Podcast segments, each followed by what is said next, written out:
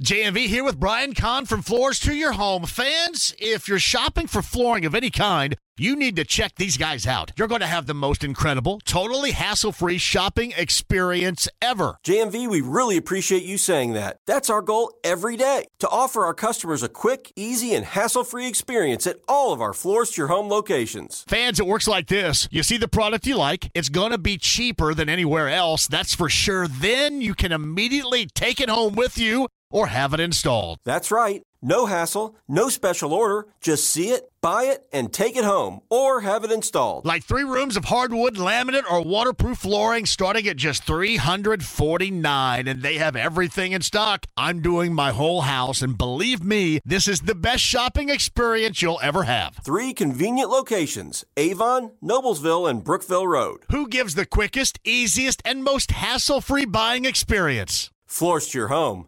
That's who.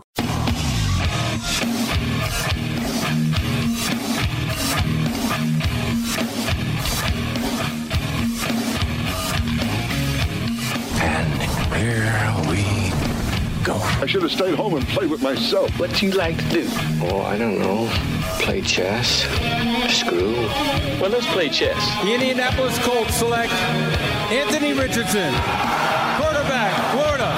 Richardson going to take off and run. He's in there. Touchdown!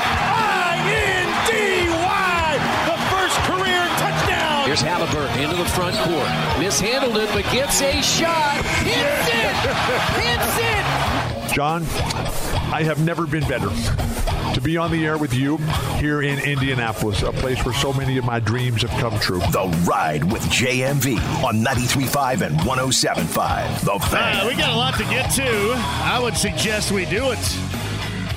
Thank you guys for joining us. Thanks for being here as always. James in studio. I am John. We'll give you the guest list coming up in just a bit. I did mention in the crosstalk with Query and Company here that I think Trayce is going to be on the show, but we don't know if and when that is going to happen at some point, maybe late. So we shall see. But we got a good one lined up for you, of course. A lot of Pacer coverage considering the Rockets and the Pacers coming up at the field house later on tonight. I will say this when these guys are getting healthy, as we see, when these guys, Tyrese Halliburton, starts getting the minutes as we see, this would be what we like to call a nice little bump. If you're able to start stringing together some wins prior to the NBA All Star break, nice little bump, little feel good story right there.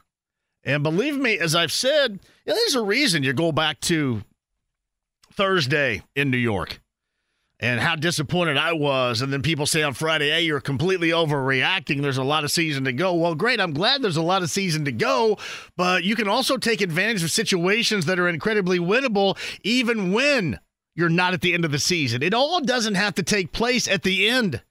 That's always been my issue with everybody making fun of me about the Colts. And wait a minute, a September must win? Yes, you have games of value, especially in the NFL. The games are so important, and then you find yourself begging once you get into mid December. Nah, you don't want to be begging. You want to take care of that right now. A lot of things to take care of when you think about it. Think about this the tale of two teams in the Eastern Conference right now. The Cleveland Cavaliers, who look just stratospherically different for the good now than what we had witnessed early in the season. You know, whether you're talking about injuries to Allen or Mobley or getting used to that, or um, I think they had Darius Garland also was dinged up a little bit, but they they are they're playing the style of winning basketball that I would like to see the Pacers try to put together and replicate here. And then you see, on the other hand, the Philadelphia 76ers, you have zero idea where this thing is going to go. Know, they send out the signals to Adrian Wojnarowski and to Shams about how they got their fingers crossed and their hope that he's going to be good to go at least at some point before the end of the season. But there's a lot going on there right now without Joel Embiid, and there's a lot to be taken advantage of. And again, where you're sitting, take advantage of it if you're the Pacers. Starting tonight. Houston's a really good team, a very young and athletic team. The Pacers already own a win over the Rockets. Young and athletic, though. No Fred Van VanVleet later on tonight. Take care of it. Take care of it before you get Golden State on Thursday. Do the same there. And then you're off and playing some road games. Yeah, give yourself and the fan base a little bit of a bump before the All Star break. Give everybody reason to have something to talk about right here. Because I think right now everybody is still kind of on the fence, see you, Jake. On the fence about, all right, I like what they've done. I like Siakam, but the the results, if you say mixed results, I guess what sounds better is the results are 50 50 by now. I mean, you're kind of even Steven with it. Lose three, win three, whatever. Win one. But no, give everybody a reason to get on the other side of the All Star break. Have some fun around here, whether you're going to the game, you have that type of cash. Maybe going to a party, going to a gathering, get together, and now going to the. Uh, Lucas Oil Stadium skills competition, all that's going to be going on there with the LED floors. I think that thing's going to look like my daughter's room. How many how many of you have kids right now that like lights and LED lights are so popular those little strips that you just kind of tack up to the wall? My daughter's room looks like Saturday Night Fever. I walk in there and I go, I, I kind of want to start doing my Tony Manero right here in the middle of your room floor. But no, after all that fun is to be had, which whatever you're going to do, fire things up and then show that the move that was made with Siakam is one that is going to work and then reach the bar that we have reset now. And I think rightly so.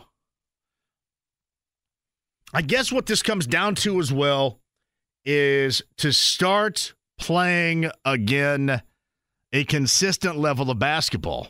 Well, I shouldn't say again, but start playing a consistent level of basketball to where you now build the belief that something is going on.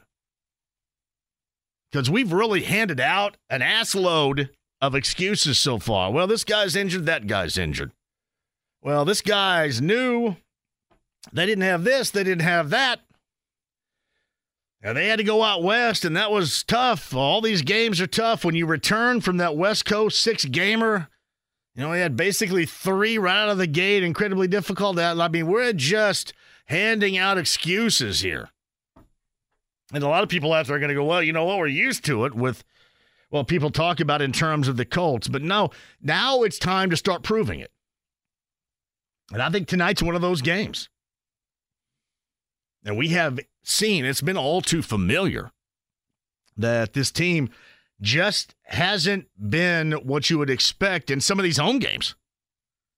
Well, I mean, hell, I was disappointed on Friday night against Sacramento. They got off to a good start, and then basically the uh, three quarters after, absolute mess. Become more consistent at home. And we're just like searching for that against the good teams. I checked that against the bad teams, right? but we're talking about good teams, average teams, whatever. Start to make your mark. Get this bump before the All Star break and then have at it. That's what you should be looking for. That's what Pacer fans should be looking for. In fact, that's what I'm looking for. That is beginning later on tonight. Alex Golden of setting the pace. Everybody is sending me stuff about trading. Trade, trade, trade. Got to trade this and trade that. If you know that Buddy is not in your future, then how are you going to keep him right now? Well, I mean, it's twofold, I guess, because hell, you're sitting in it right now. Maybe you need him right now. Well, he's not shooting well. You got to trade him. But what happens when this is not like this goes away forever? He's not going to get the yips like Steve Sax or Rick Ankiel all of a sudden just fade away to nothing. All right, he's in a slump right now, but he is historically speaking one of the better three point shooters of all time. And he hasn't half assed his way to that description. I mean, he's earned that description. I would tell you this, as I mentioned yesterday, and really, this is not an altogether new thought from me. And Uh, it, it pains me too because I, I know defensively, once you get to the postseason, man, things things really get tight. I mean, you you get your offense gets put in a vice. It is different. Now it's not 1990s different, but it's different. I just will tell you that this team cannot afford to continue to lose offensive momentum. I'm not looking for them to put up 140 every night, but you have to be offensively most nights a lot better and consistently a lot better than who you're going to play because, again, your defense, just simply put, is not going to catch up with it. Yeah, I don't care what you think about Andrew Nembhard in the starting lineup.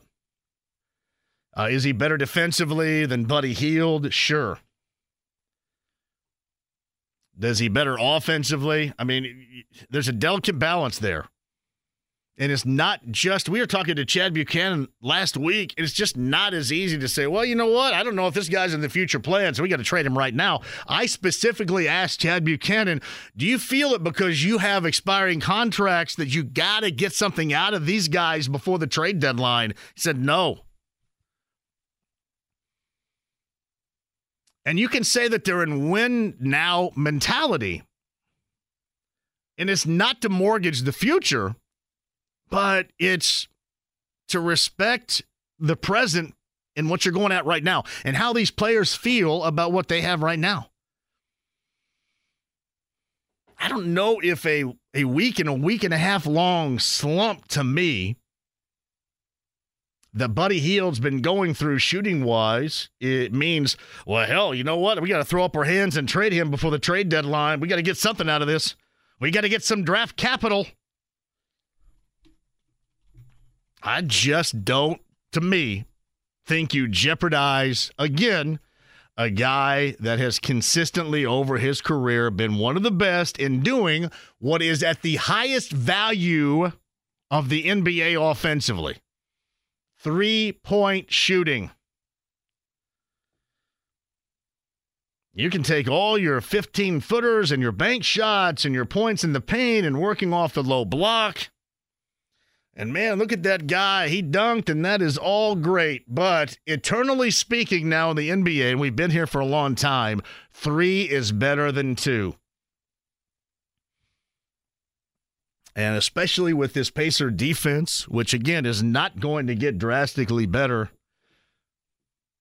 I just don't think you can afford to get rid of somebody who has been really good for your team offensively. One of the reasons why you're the best scoring team offensively or, you know, near the top, you know, still I think in the 124 somewhere in that neighborhood, shrinking I think just a bit above 123.9 right now, but he has been a huge part of that. Yeah, I don't think you jeopardize it. You know, even if there are 15 different ways you can look at it, and you're just so ingrained around here to think about draft capital and assets and all this bull crap that we've had to endure for the past three or four or so years, or with the Colts basically forever, six years. I think there are some things that make a lot of sense. And to me, making sure that you keep this team able to score, mix in some late game defensive stops, and then see what happens. This team is far from a finished product. I mean, even if you are going for it this year, doesn't mean you're a finished product. Doesn't mean the vision is intact right here and right now. I mean, hell, they may have more of a greater vision further down the road. I just think, again, we're conditioned around here not to believe in both. It's always been one or the other. Hey, we're going to win right now or else. Or, hey, you know what? We're going to win further down the road or else. You know what? It's weird, right? Because seasons are different. You can have both. We just haven't been fortunate enough around here or smart enough around here at times to have both. And I'm selfish. I am a selfish son of a gun when it comes to that. Let's have both. What do they say? Have your cake and eat it too. Hey, speaking of which, Cluster Truck is coming in here a little bit later on. You guys heard of that? James, did you know that? Are you aware of it? I was not, no. Cluster Truck is coming in here. I ordered a little mahi. Is it mahi mahi? Right? Yeah, the fish. the fish, Oh, yeah. I love mahi mahi.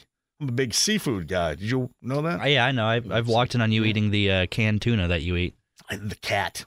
And wants to reference me in college as the cat at Ethan Crawford. Hey, don't walk in on the cat. The cat's dining here at lunch. Got a block of cheese, some crackers, and a can of Starkist. Cat's going to work. Nah, cluster truck's going to be in here at 4:30. Mahi mahi, a little roasted potatoes. It's all going to be good. When I ordered that, they probably went because I think like I think Andy Sweeney, I think Sweebo, he and Bowen ordered like chips and queso and fries and tater tots, and then they go, wait a minute, this noon guy's got roasted potatoes and jasmine rice. Who the hell are we delivering this to? Who just ordered that? Was it Ben Affleck sitting in today, or is it JMV? Who the hell are we taking this food to? So, no, seriously. Cluster Truck coming up in the 4 o'clock hour. Greg Rakestraw is going to join us coming up at the bottom of the 3 o'clock hour, per usual, in this three hour window on a Tuesday. And my man is busy with a lot of stuff. I'm going to allow him. I've been apprehensive about embracing this because I know that, that karma can get you. I believe in karma. I don't step on cracks in the sidewalk because that harms your mama that hurts her back. All right? Listen, Devo told us that. So I'm mindful of cracks in the sidewalk. I don't walk under ladders. If a black cat crosses my path, I'm going to double back and go a different direction. I believe in all that stuff. I'm very superstitious. But I will allow Greg Rakestraw to explain to me how he believes that Indiana State could get in without winning the Missouri Valley Conference tournament because I just cannot. I was having a conversation with John Herrick, who does work with Don Fischer and Eric Sewer. He will later on tonight. That is going to be your counter to Peacock because IU and Ohio State's been peacock tonight. So you got the IU Radio Network across the hall on 93 WIBC beginning at 6 o'clock tonight. But we were, you know, going over college basketball a little bit earlier and talking about Indiana State. And I said, John, I just can't sit here and tell you that I feel comfortable. I'll feel comfortable when there is no way in the world some committee gets together and gives me a good screwing. Seriously. We've all been hosed. When's the last time you were hosed, my friends out there watching via the AAA Membership Lounge YouTube Live? When's the last time that you were hosed by a committee? Committees are formed to hose people. You didn't know that? Oh, the hosings happen with committees. Committees and boards, all that. They're there to hose us. I just want to see my team win their way in. And obviously, it means your playing your best at that moment. But when you're way in, I will allow, however, Greg Rakestraw to give me thoroughly thought out information that pertains to the Sycamores and being able to secure an at large bid. Uh, Greg's going to join us at the bottom of the hour. I mentioned IU Ohio State. Uh, Ohio State, if there's a guy like Mike Woodson's going nowhere, but let's just face it, the, the seat is hot. I, I don't know. Can you have a hot seat when you know he's not going anywhere? I think you can be on a hot seat when it appears the seat in which you're sitting in at that moment is so hot that it's never going to cool. Like, can you sit in a hot seat when you know you still got another year? And believe me, you still got another year. But it is clear that in a lot of cases right now that IU fans have completely crossed their arms, pouted a little bit, and have said there is no going back. You have proclaimed him not to be the guy. And it will take a lot of winning, a lot of situations that you just don't believe, not just this year, but even next year, this IU team would have within. And if there's anybody that has a hotter seat, it is Chris Holtmann in Ohio State. Because it wasn't good last year. And in the last eight, it's been an absolute mess. And I would suggest IU going over there, the last thing you want to do after being housed at home by Penn State without their leading scorer is to go to Ohio State, who has been awful here in the last month or so, and get housed over there. And believe me, it is much easier to see this IU team getting shredded on the road And what's interesting about it is you can make the argument their best game of the season so far, again, arguably, could have been that initial meeting against Ohio State in Bloomington. Now, we were all paying attention to stuff up here. You had the Colts and the Steelers on a Saturday night. You had Purdue and Arizona, Indiana State and Ball State. I mean, the Circle City was happening that night, but I believe in Bloomington, right? That was that Saturday night when everybody thought, hey, this is the IU team we want to see. This is the IU team that you can get with. Unfortunately, it has been very lonesome for that particular group that played that night at that level. You just simply have not seen it. It has been fleeting at best. Yeah, you don't want to go over there and get worked this evening, and I'm assuming that's what a lot of IU fans thoroughly expect to happen.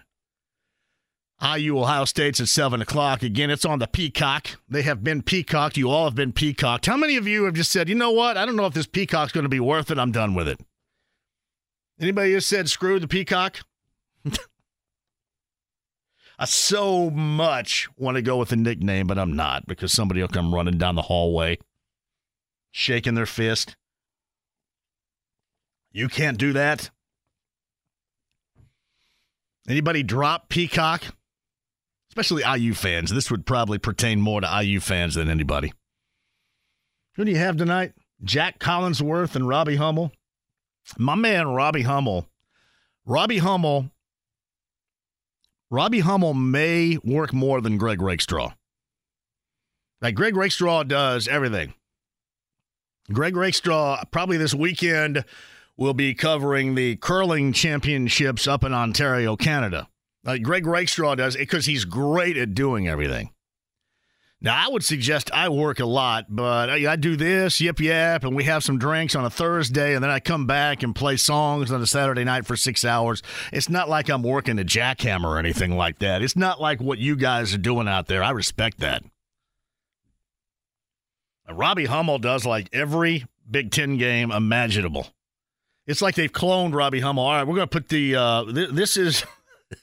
This is the Tuesday night Peacock Hummel. Then we got the Wednesday night Big Ten Network Hummel. And then we're going to have the Saturday Fox Hummel. Like he cloned Rob. It's like the uh, Eminem video. What's that Eminem song? The video. Was it My Name Is Slim Shady, where they have a factory of M&Ms? Oh yeah, yeah, that one. Uh, Hummel. Uh, JMV, why do you hate Peacock so much? It's not as bad as you think. I don't know. Does that mean I hate Peacock? I went out and bought it. I haven't dropped it yet. I don't know if there's any hate there. I'm just saying you've been Peacock tonight.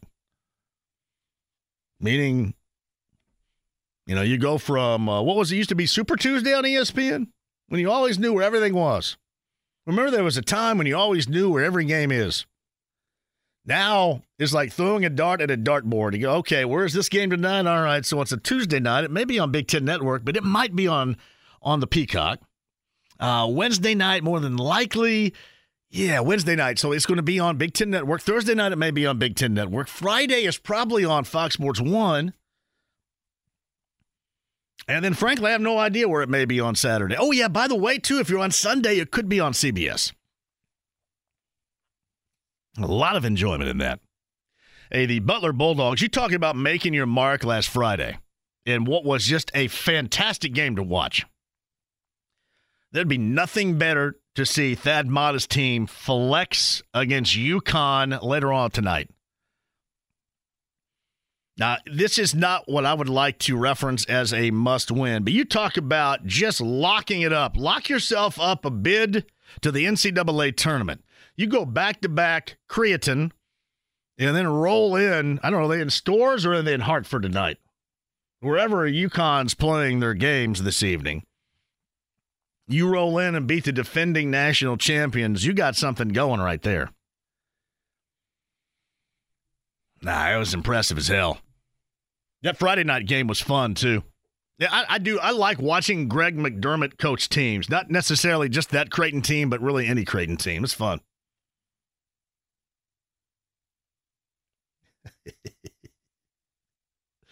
so I can't wait. Uh, that's later on tonight as well. We'll talk about that. So we got a lot of hoops to talk about. Thank you, James. I will. Alex Golden setting the pace. Going to join us coming up in the five o'clock hour. We shall get you set for the Super Bowl and a little off-season chatter. He was MIA last week, but Spielberger is back a little bit after four coming up on this Tuesday from Pro Football Focus. Brad Spielberger will be here. The Cibasso says this the most impressive part of Greg Rakestraw is he can call six sports in two days and knows everything about each of the teams without looking at notes. It is incredible. And then he can call me on a Saturday night and request MC Hammer's turn this mother out. Back when everybody like thought MC Hammer was okay. Before he crossed over that bridge to having everybody in the hip hop world making fun of him. Turn this mother out. Greg joins us coming up next. Alex Golden, Brad Spielberger, and we are waiting. It'd be later, right, for Trayce? What's the deal on Trayce? Uh, it would probably be around 5:30 if it does happen. I think it should happen, but it's still uncertain right now. James has got a good feel for Trayce Jackson Davis. I don't think he got very much, if at any, clock last night. I was watching Golden State in Brooklyn. Why is Kerr keeping him on the bench like that? He played some dude. What that? What was that guy's name that was playing last night? Kind of the man bun working or the ponytail happening. And We'll talk to Trayce about his first year in Golden State. Golden State's probably headed for some significant changes here. Uh, we'll talk to Trayce about that and being back in Central Indiana on Thursday with the Warriors and the Pacers. All right, 239 1070. Email address is jmv at 1075thefan.com inside the AAA membership lounge via YouTube Live. I'll say hello to everybody coming up in just a minute as well. The stream, the app, and HD radio, and your chance to win uh, Luke Bryan tickets. And by the way, RIP, you know me, I'm not probably the biggest of modern day country music fans. I'm more of a back in the day country music fan. I like the Johnny Cash, Merle Haggard, Johnny Lee, Statler Brothers, Oak Ridge Boys. But it, there is no doubt the significance that that we in how should I put this? I'm trying to sound as as good as I can with this. Um, I think how I should put it. Toby Keith, Toby Keith was was Americana and country, like ingrained that. You know, one of the things with Toby Keith to me that I did really like is when he narrated something. I mean, his voice was like '60s quality narration. Love that. Uh, R.I.P. A sky point to Toby Keith, who passed away of cancer. He'd been battling. Toby Keith was 62 years of age. I know a lot of country music fans out there certainly have uh, loved him and will continue to love him uh, in his passing. R.I.P. to Toby Keith. Quick break. We'll come back. Greg Rakestraw on the other side. 93.5, 107.5 The Fan. Whether it's audiobooks or all-time greatest hits, long live listening to your favorites. Learn more about Kisqali Ribociclib 200 milligrams at kisqali.com and talk to your doctor to see if Kisqali is right for you. The Ride with JMV. Smokey, this is not Nam. This is bowling. There are rules. 93.5 and 107.5. The Fan. Shout out to our promotions department right here. If you're watching via the AAA Membership Lounge YouTube Live, this is our NBA Jam t shirts here. JMV Jam on the front. This is what you can get if you join me at Whiskey Business, Southport Road, South Side. That's NBA Jam, Michelob Ultra, your chance to be the high score in advance to the finals. The JMV Jam. It has me and B Swift. B Swift right now is on uh, Hot 100.9. Uh, I am right here. But this is badass, and this is the t shirt that you can get by joining us coming up on Thursday. Again, Whiskey Business. South Side. Southport Road cannot wait to see you there. The Andy Moore Automotive Group hotline, Greg Rakestraw joins us. So, are you able to give it an effort? Are you able to solidify a conversation to me that right now the Sycamores could get in as an at large, would not necessarily have to win the Mo Valley Conference tournament? Are you ready to say that? I think if they win out the regular season, John, I think they're in just because they do not have anything that constitutes a bad loss.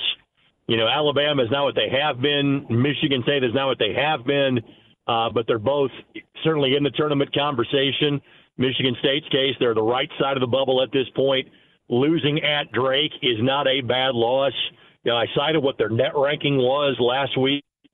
And, you know, I, Mike DeCourcy of, of the various bracket experts, I'm going to be flipping through, I think he had them as like an eight or nine seed uh, right now, which tells me that you don't necessarily have to have that automatic qualifier. So uh, to use it in Jim Caldwell ease, they are trending in the right direction, John. So I had DeCourcy on yesterday and had to gripe at him because in his bracket forecast, he actually had Indiana State playing Florida Atlantic. So I had to get pissy about that.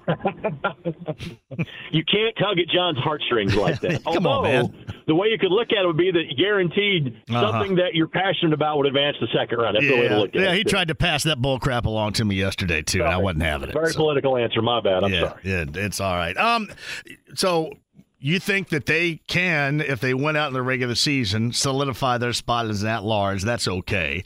Butler's on the road against UConn. Is this a you upset UConn on the road tonight? Then, unless you absolutely lose out or fall flat, you're good to go for the tournament. I think you're heading in that direction, but again, this is this is a found money game. Uh, you and I talked about this last week. If you could find a way to get one of Creighton or UConn, you were going to be looking a whole lot better. Um, I, I, I study various bracketologists, John, this time of year, so I know that Joe Lunardi had them as first four out before um, before playing Creighton. And so that road win is again golden for Thad Matta's team. So yes, tonight would be a quantum leap forward if you somehow beat the number one team in the country. But again, because you're beat, you're playing the number one team in the country.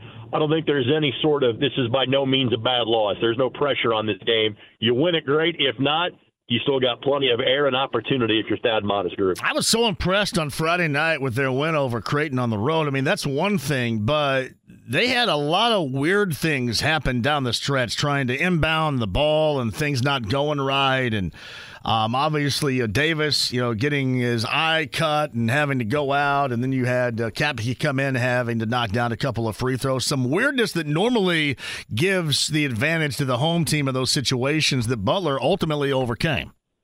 They just never flinched. And we can talk about the, you know, mathematical impacts of the win in terms of the resume, but I think you cite a very important point. That's something you can tap into that reservoir for the rest of the year. When things aren't going your way, you know that in as as hostile of environment as the Big East has, without having, you know, the fully stacked deck of cards for the Bulldogs, they found a way to get the job done. So I I, I think that goes miles mathematically and mentally for that basketball team. So Greg Rakestraw, he's with us via the Andy Moore Automotive Group hotline. So IU embarrassed itself on Saturday at home against Penn State. Let's just face it, in the past month plus, Ohio State's been an absolute disaster, a mess. And while Mike Woodson's seat may be hot in the court of public opinion with IU fans, he's not going to go anywhere at the end of this year. Chris Holtmann, on the other hand, yeah. he's backing up a season of dis- disappointment last year with yet another one. What may be in the cards in Columbus for their head coach? Uh, I would tend to agree that if they don't right the ship, they're probably going in a different direction. Uh, and and that's nothing against Chris. I'm a big fan of Chris as both a person as a coach. But again, uh, you have back-to-back rough years, and you see one kind of, you know, start to, to roll down the hill you know, they've got the money at Ohio State to eat a contract and move on and find somebody else. And again, because they've got so many seats to fill in that building, um, maybe there's a little more pressure on the basketball coach there than you normally think there would be at a place that is a football school. So, uh, do I think either Indiana or Ohio State's going to be in the NCAA tournament? No. Does tonight have the feeling of an elimination game from the NCAA tournament? Yeah, it kind of does. But yeah, I would agree. I think there's a little more pressure on Chris Holtmann than say Mike Woodson going into it. Yeah, and and I looked at it this way with Woodson. I think that there is a spot in which he's in right now that only a high level of winning next year that I think a lot of people are skeptical about getting from this IU basketball program. I think that's the only thing he can do to ever turn this fan base around because to me, it is a large percentage that have just kind of gone away and thought, all right, this is what it is going to be right now and don't have too much hope. That's why I described it as a hot seat, even though it's a hot seat without him going anywhere at the end of the year. The worst thing that you can have is apathy. Um, and and we've talked about that at various times over the years. If if people stop if people stop calling and complaining, that's a bad sign. Um, and you've got obviously what Purdue has done from a regular season standpoint the last three years. You have a revitalized Pacers organization. You have the Colts that had a while, while a, a difficult finish, a better year than expected. Um, you're going to start to lose your grip a little bit in terms of the local sports scene. That is a big time problem. Um, that would be my major concern now if I'm, if I'm Scott Dolson and company. He's uh, Greg Rakestraw, I'm sure, has a busy week and weekend we'll get into in a second. But your impression on the Boilers, I know in a lot of ways they're doing what we expect them to do. But that also doesn't mean it's without an impression that you set. And I thought Sunday in Madison was one of those impressions that maybe you don't value enough because that's the level of expectation, but they went the way they went about it was very professional, I felt on Sunday. Yep. That's a good way to describe it. And I, and I think there's two or three things that have some carryover from that win. One, you won't find a, a, a tougher place to win this year than winning at Madison. In other words, combination of atmosphere and team that that's the best you're going to face in terms of road games this year. Secondarily, you saw the progression of Braden Smith. Even if there were a couple of miscues at the end of the game, you saw the kind of the plays they ran, the shots that he hit, um, kind of the, the just the general basketball IQ that has improved from his freshman year to his sophomore year. They were able to win a, a big time road game with Zach Edey not having a dominant performance. And, and that's how ridiculously high the bar is set for him. He had what, 18 and 13. He was 7 of 13 from the field, and we go, man, he didn't play all that well. That's how, again, stupid good he's been the last couple of years. And I said this in talking to Jake Query earlier today that, you know, there's there's just a touch of Jaden Ivey and Lance Jones's game. He's not asked to do the same things but there's a couple of plays every game that he makes where he's just kind of like, screw it, I got this, I'm going to take care of this, and he did. Think about that late three against Arizona. Think about the layup and a, and a second half three he made in this game. You add all those things up, and again, all of the factors are there pointing in the right direction for Purdue. It's just a matter of can you get the job done by the time we get to March 22nd because kind of get the feeling that's where Purdue's going to start their postseason path. Will be at Gainbridge Fieldhouse on Friday, March 22nd. I just think about it like this too. If anybody wants to make the comparison to their first round loss in Columbus last year, and you saw, and I know that you have another year on their backcourt with with Loyer and Smith, but you saw a lot of dudes in that late game situation looking like they didn't want a part of that late game situation. Lance Jones is somebody that does not look like whatever the situation is that he would not attack it, just like we've seen so far. And I think that's what kind of what makes the way the season ended in 22 all the more disappointing is that you know you had that guy that could take over late in terms of Jaden Ivey. Maybe Zach Edey's not the player that you know then that he is now, but that's why you felt you had that because he had that knack for hitting all of those late shots throughout the course of that regular season leading up to the postseason, and it's kind of went away on one night against a 15 seed. So Greg Rakestraw with us. So what do you got later on this week? You doing any of the uh, girls regionals? How, what they go regional, semi-state? I, I kind of forget the the path now. Is, is what they that have. Is, that is the path. The only thing that changed is that we are back to what it was the first couple of years of of, of the multi-class format. One game regional, two games at one site and then you play a four game semi state. So um, I'll okay. have on the boys' side Friday night Ben Davis and Lawrence North. On the girls' side, I'll do both games at Decatur Central. Uh, the, the second one, the Pike Plainfield game, will go to my TV. So TV for me both Friday night and Saturday night this weekend. Part of the big story, um, really on Saturday night, was a good amount of upsets across the state.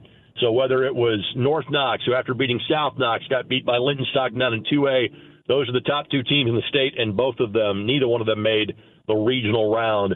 You had other upsets like that in, in various different sectionals. Maybe not necessarily a top ranked team because Lawrence Central won their first sectional in 37 years. They're number one in 4A. My beloved Eagles did not get upset. They are number one in 1A and still playing. They go back to Western. They got to Crawford County for the regional this weekend. So we are at the regional round of the tournament, and 32 teams will advance to the semi-state the following Saturday at eight different sites across the state of Indiana. So I, am taking Laney down to Bedford because uh, CG yep. and uh, Jeff Allen's Bedford North Lawrence Stars, the defending champions, match up in that regional. And the thing is, is that you know Bedford shouldn't view it that way, but you could view Bedford as the defending champs beating Jennings County as an upset. Yeah. Jennings County thumped Bedford North Lawrence uh, on January the third, which ended a 25 game losing streak that JC had had to BNL, and BNL came back and got him in the sectional championship by four days.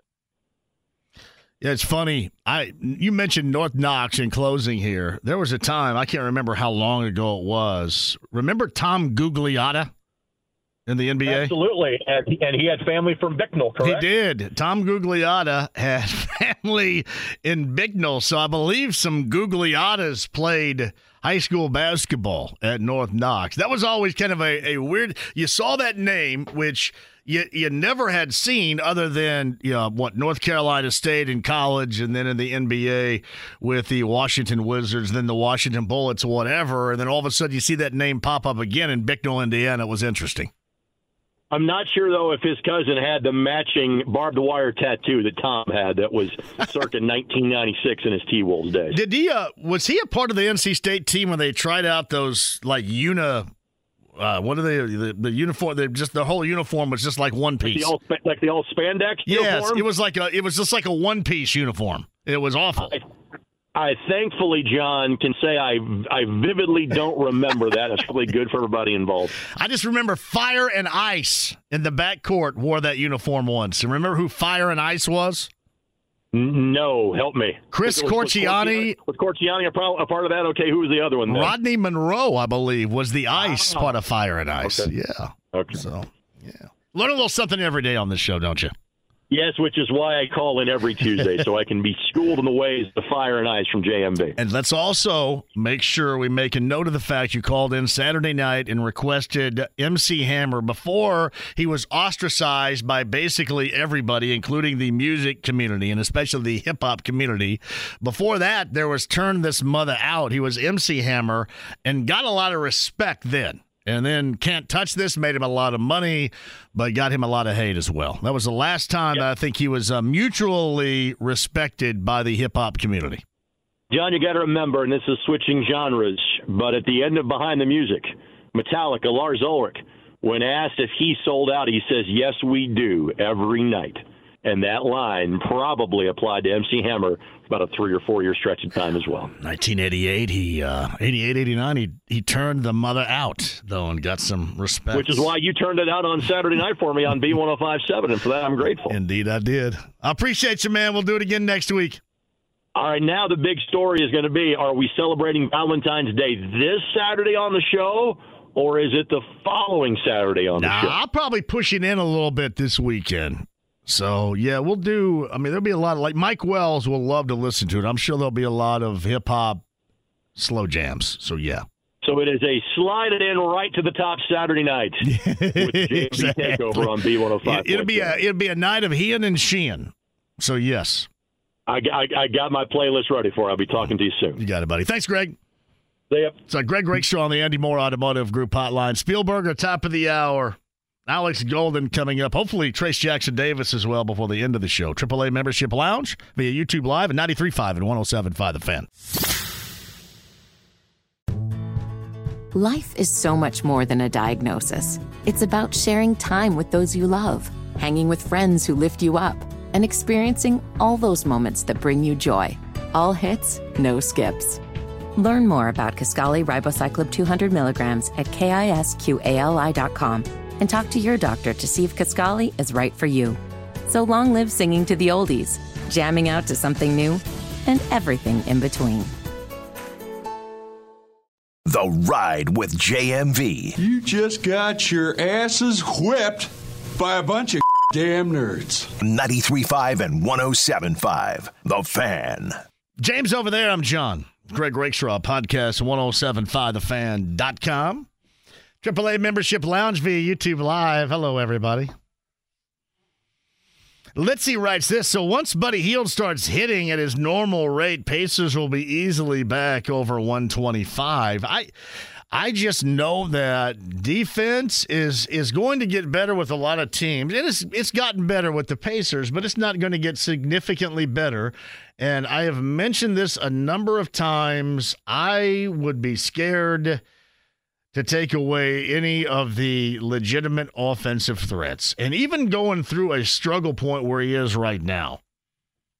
That's what he is. And I just think a lot of people around here you know, I talk about sports arousals and, you know, what gets you excited as a sports fan. I think so many people around here are conditioned to want to talk about trades and, you know, well, this is what we can look at down the road. And I also realize that some of that down the road, that future thinking, was the reason why they were able to execute the Pascal Siakam trade. But there is a point where I get sick and stinking tired of hearing about it. Buddy Hield over his career has been one of the better three point shooters ever. Sometimes you go through a funk, a struggle, and it's frustrating. I just don't know if I, I, value his offense and believe it's going to be there. Sure, he can't guard a chair, but there are a lot of dudes on this team that can't guard a chair. Yeah, I would I'd be a little hesitant to so easily, well, we got to trade and trade him for picks or trade him for future draft assets or draft capital. Uh, you guys can have that. I would suggest, and, and again, I'm not worried about you know, the expiring contracts or anything like that. The reason why is because Chad Buchanan was on last Monday and he wasn't worried about it. And he's the Pacers general manager. I do want to see this group. I want to see what they can do together and really together for the first time. Come back with that. Spielberger is going to be here at PFF top of the hour. A little Super Bowl conversation, some off-season conversation too. Alex Golden here in the five o'clock hour, hopefully Trayce Jackson Davis of Golden State, the former Hoosier, former Mr. Basketball, former Center Grove Trojan, all that, and Luke Bryan tickets as well. 93.5, 107.5 The Fan. Whether it's audiobooks or all-time greatest hits, long live listening to your favorites. Learn more about Kisqali Ribociclib 200 milligrams at kisqali.com and talk to your doctor to see if Kisqali is right for you. The Ride with JMV. Son, you got a panty on your head. Just drive fast, eh? 93.5 and 107.5. The Fan. Brad Smith of the Boilers tomorrow. Yeah, the uh, bowl part of Sweebo tomorrow, too. Whiskey Business with NBA Jam and Mick Ultra coming up on Thursday. Um, it was good news today. I mentioned this. We'll get back into it in a bit. Jake and I were talking about it during a crossover. Is that Jim Irsay sent out a tweet, posted a message on X for the first time in really nearly a month. And uh, the quote was On the mend, grateful for all the messages of love and support. If you remember, the Colts back on the 9th of January released a statement saying Jim Irsay was undergoing treatment for a severe respiratory illness hospitalized. It's unclear whether or not he's been released, but all this came on the heels of Irsay being found unresponsive in his home back on the morning of December the 8th. Again, this report courtesy of our friend Stephen Holder of ESPN, ESPN.com.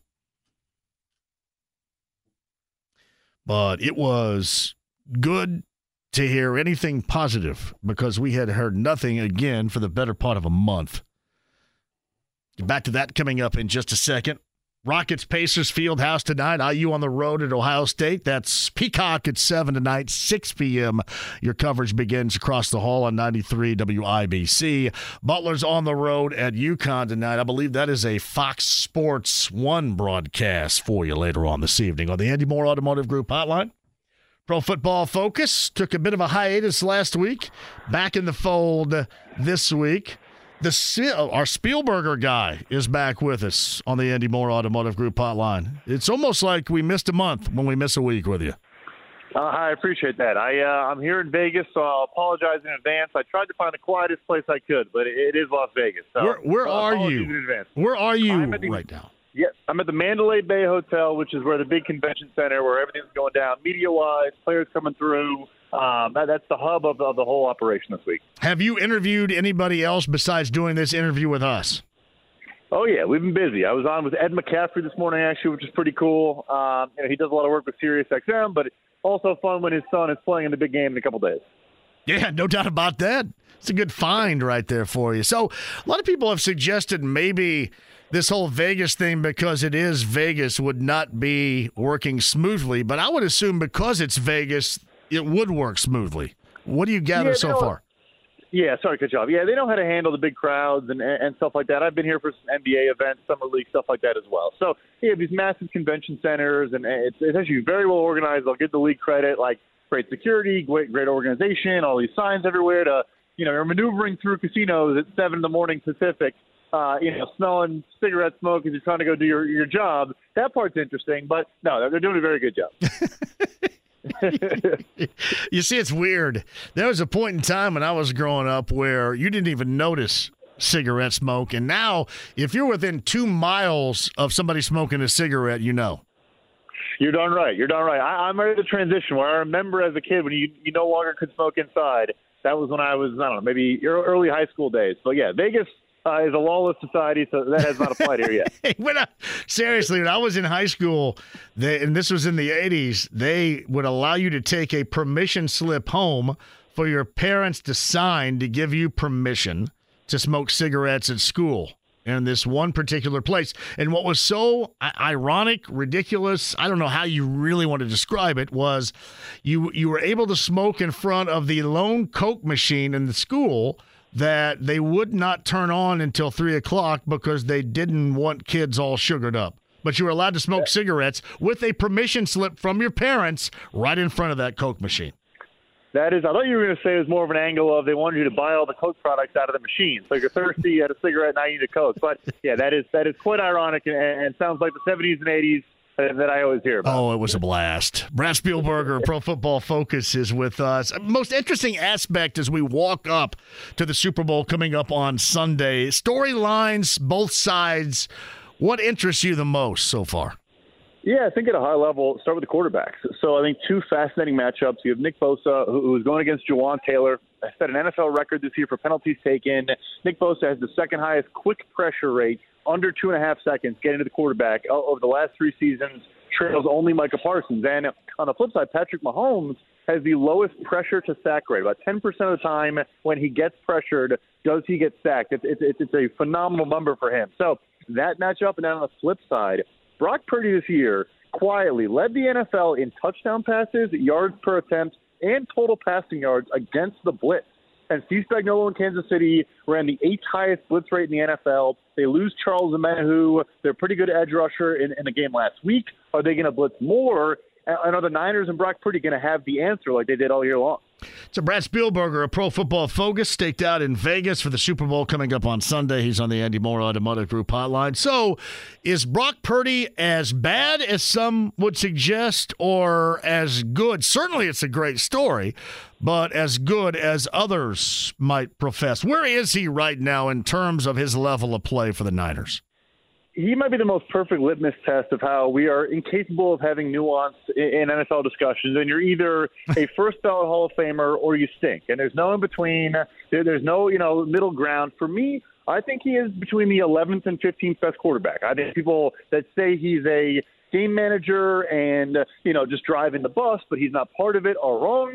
I think people that say he's a top ten quarterback are also wrong. I think he is a clear starter, top twelve, top fifteen type of guy. Um, and the difference is, if you want to draw from Jimmy Garoppolo, is he is a better athlete. He can move around the pocket or scramble. You saw last week against Detroit, 48 rushing yards on those scrambles, which were huge in a lot of those scenarios, picking up first downs on, on second long, third long. And then secondly, he will try to make throws, which of course goes both ways. But Jimmy Garoppolo never, you know, tried to make a, a dangerous throw per se. And you want some of that. You need some of that at times. Purdy will try to throw into tight windows, throw into some double triple coverage, which again, not all the time good, but he will take those risks, and it's led to, you know, look at the Brandon Aiyuk catch last week for 50 yards, bouncing off the DB's helmet. You know, that, that's obviously a lucky, you know, example, but but that's the thing for me. He, he's not a game manager in his style, um, just because he's a limited, you know, thrower arm talent wise. So does he make this Niners team? the Super Bowl contender, the participant that it is, or do others around him with his level of play combined make this team that way? Because it really is a different viewpoint with the Niners than it is basically every other successful team out there. Yeah, it's more the guys around him. But but again, I think comes back to like he can't be in today's day and age in the NFL. I don't think you can be a quarterback that's outside the top 15, maybe 20 um, and you could have, you know, all pros at every other position. And I think eventually it's just going to rear its ugly head. You'll play a good offense in a playoff game, and you just won't be able to stay in. So he is good, but I do think at the same time you have not only the playmakers first. Kyle Shanahan, one of if not the best play callers in all of football, uh, maybe ever. Uh, I know he, people, some people want him to get a ring first to say that, but he's been in you know four NFC Championship games and two Super Bowls for a reason. But but secondly, you have two probably top twenty wide receivers. People do not talk enough about Brandon Aiyuk, how good he is. Everyone knows about Deebo Samuel. You have maybe the best back in football the last five, six years in Christian McCaffrey. And you have the best dual threat tight end, blocker, and receiver in George Kittle. So, yeah, no, it's a loaded team. Oh, and how I forget, Trent Williams, you know, probably a first ballot Hall of Fame left tackle. So, yeah, the team is phenomenal. They're they're so so talented, but Purdy is not dragging them down. He he is elevating them at times. So Brad Spielberger of Pro Football Focus live in Vegas on the Andy Moore Automotive Group hotline. So let's just say the Chiefs run roughshod and win the Super Bowl again. Is there any thought that Andy Reid steps away, or does he continue moving forward down that path of incredible levels of success as a coach in Kansas City?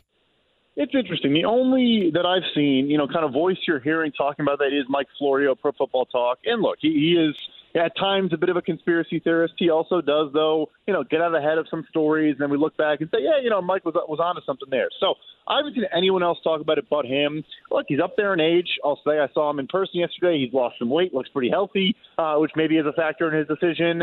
I just feel like if you're still enjoying it and, and feel good about it, and you have this team of Patrick Mahomes. I don't see why he would step away. So, look, I don't think he's going to be here forever, but but I think he'll be back next year.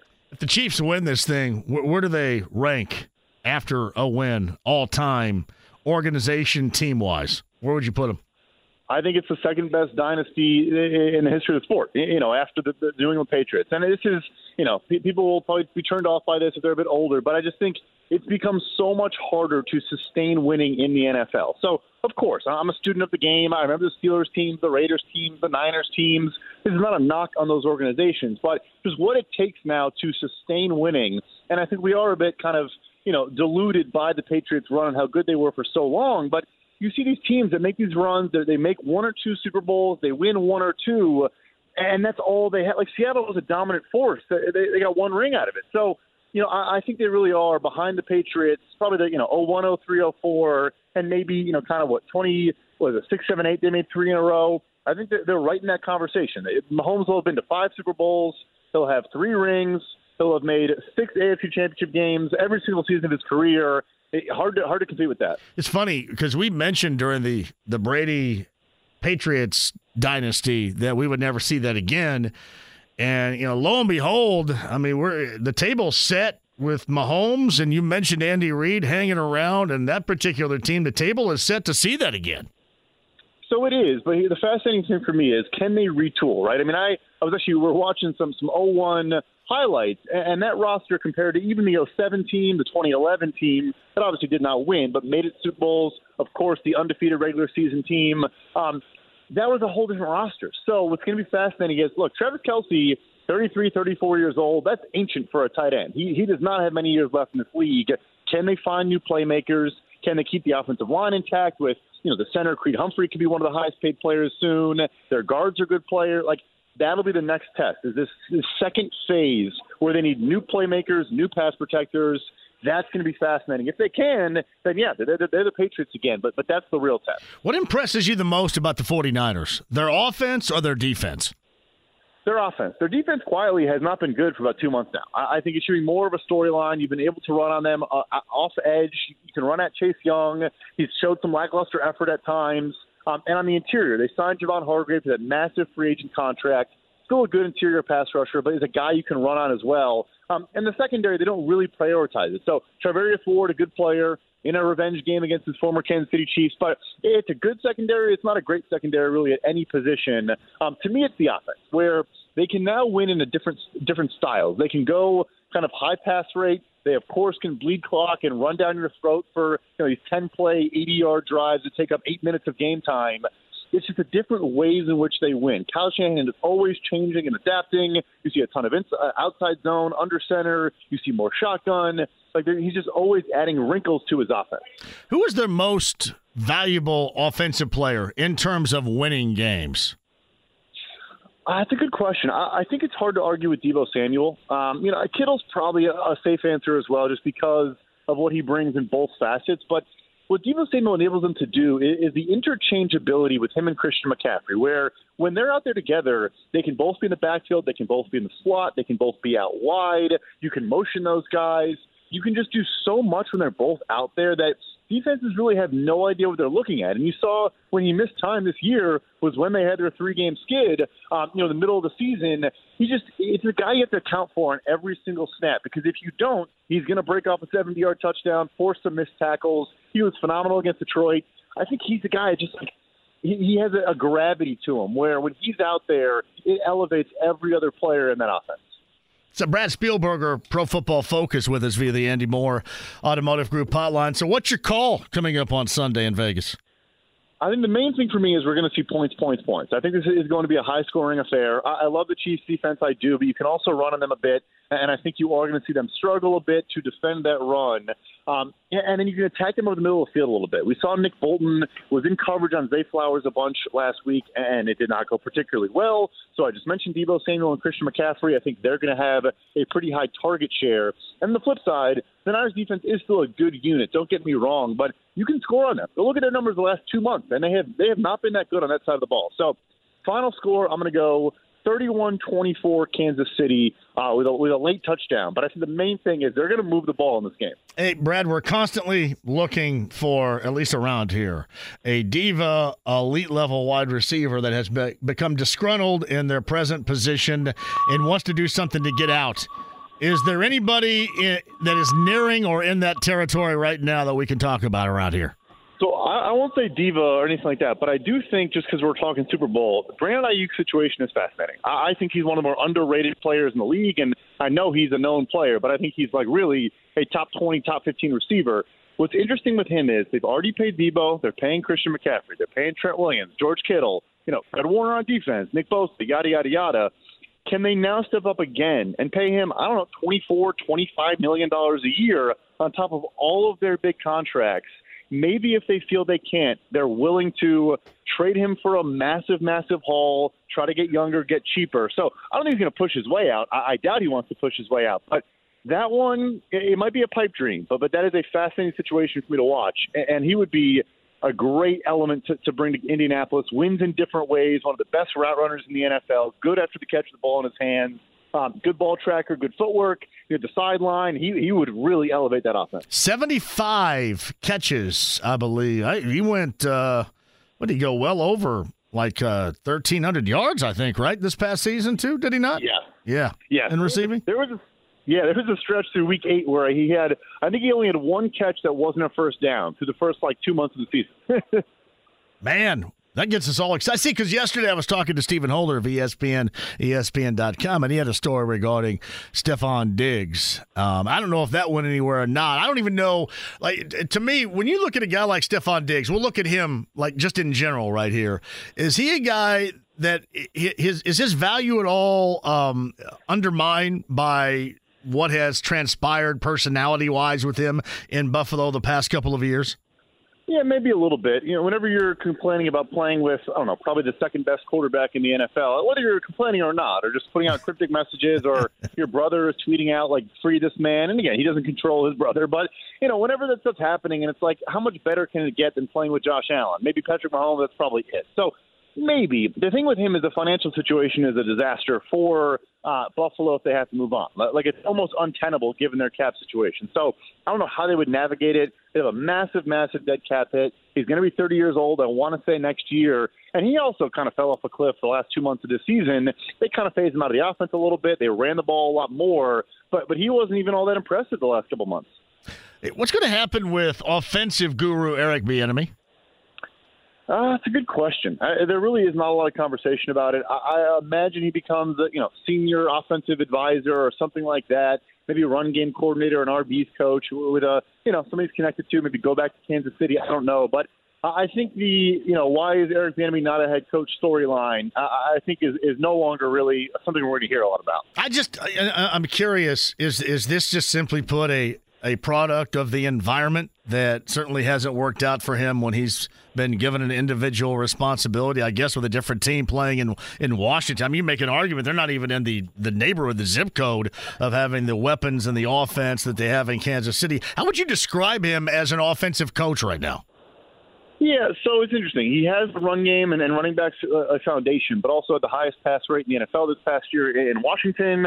I think he does have good route concepts, can, can get guys open, um, can manufacture touches for guys lower on the depth chart, so he doesn't just rely on the top weapons and spreads the ball around. Here's the thing with him to kind of bring our conversation full circle here. He is viewed as this like very hard nosed, tough, old school coach. You had Commanders players kind of saying he was kind of like holding everyone accountable and and really I'm not pissing them off, but kind of like rubbing them the wrong way. You hear it in Kansas City, they kind of now said this year they kind of missed that element of really being a hard nosed, tough guy.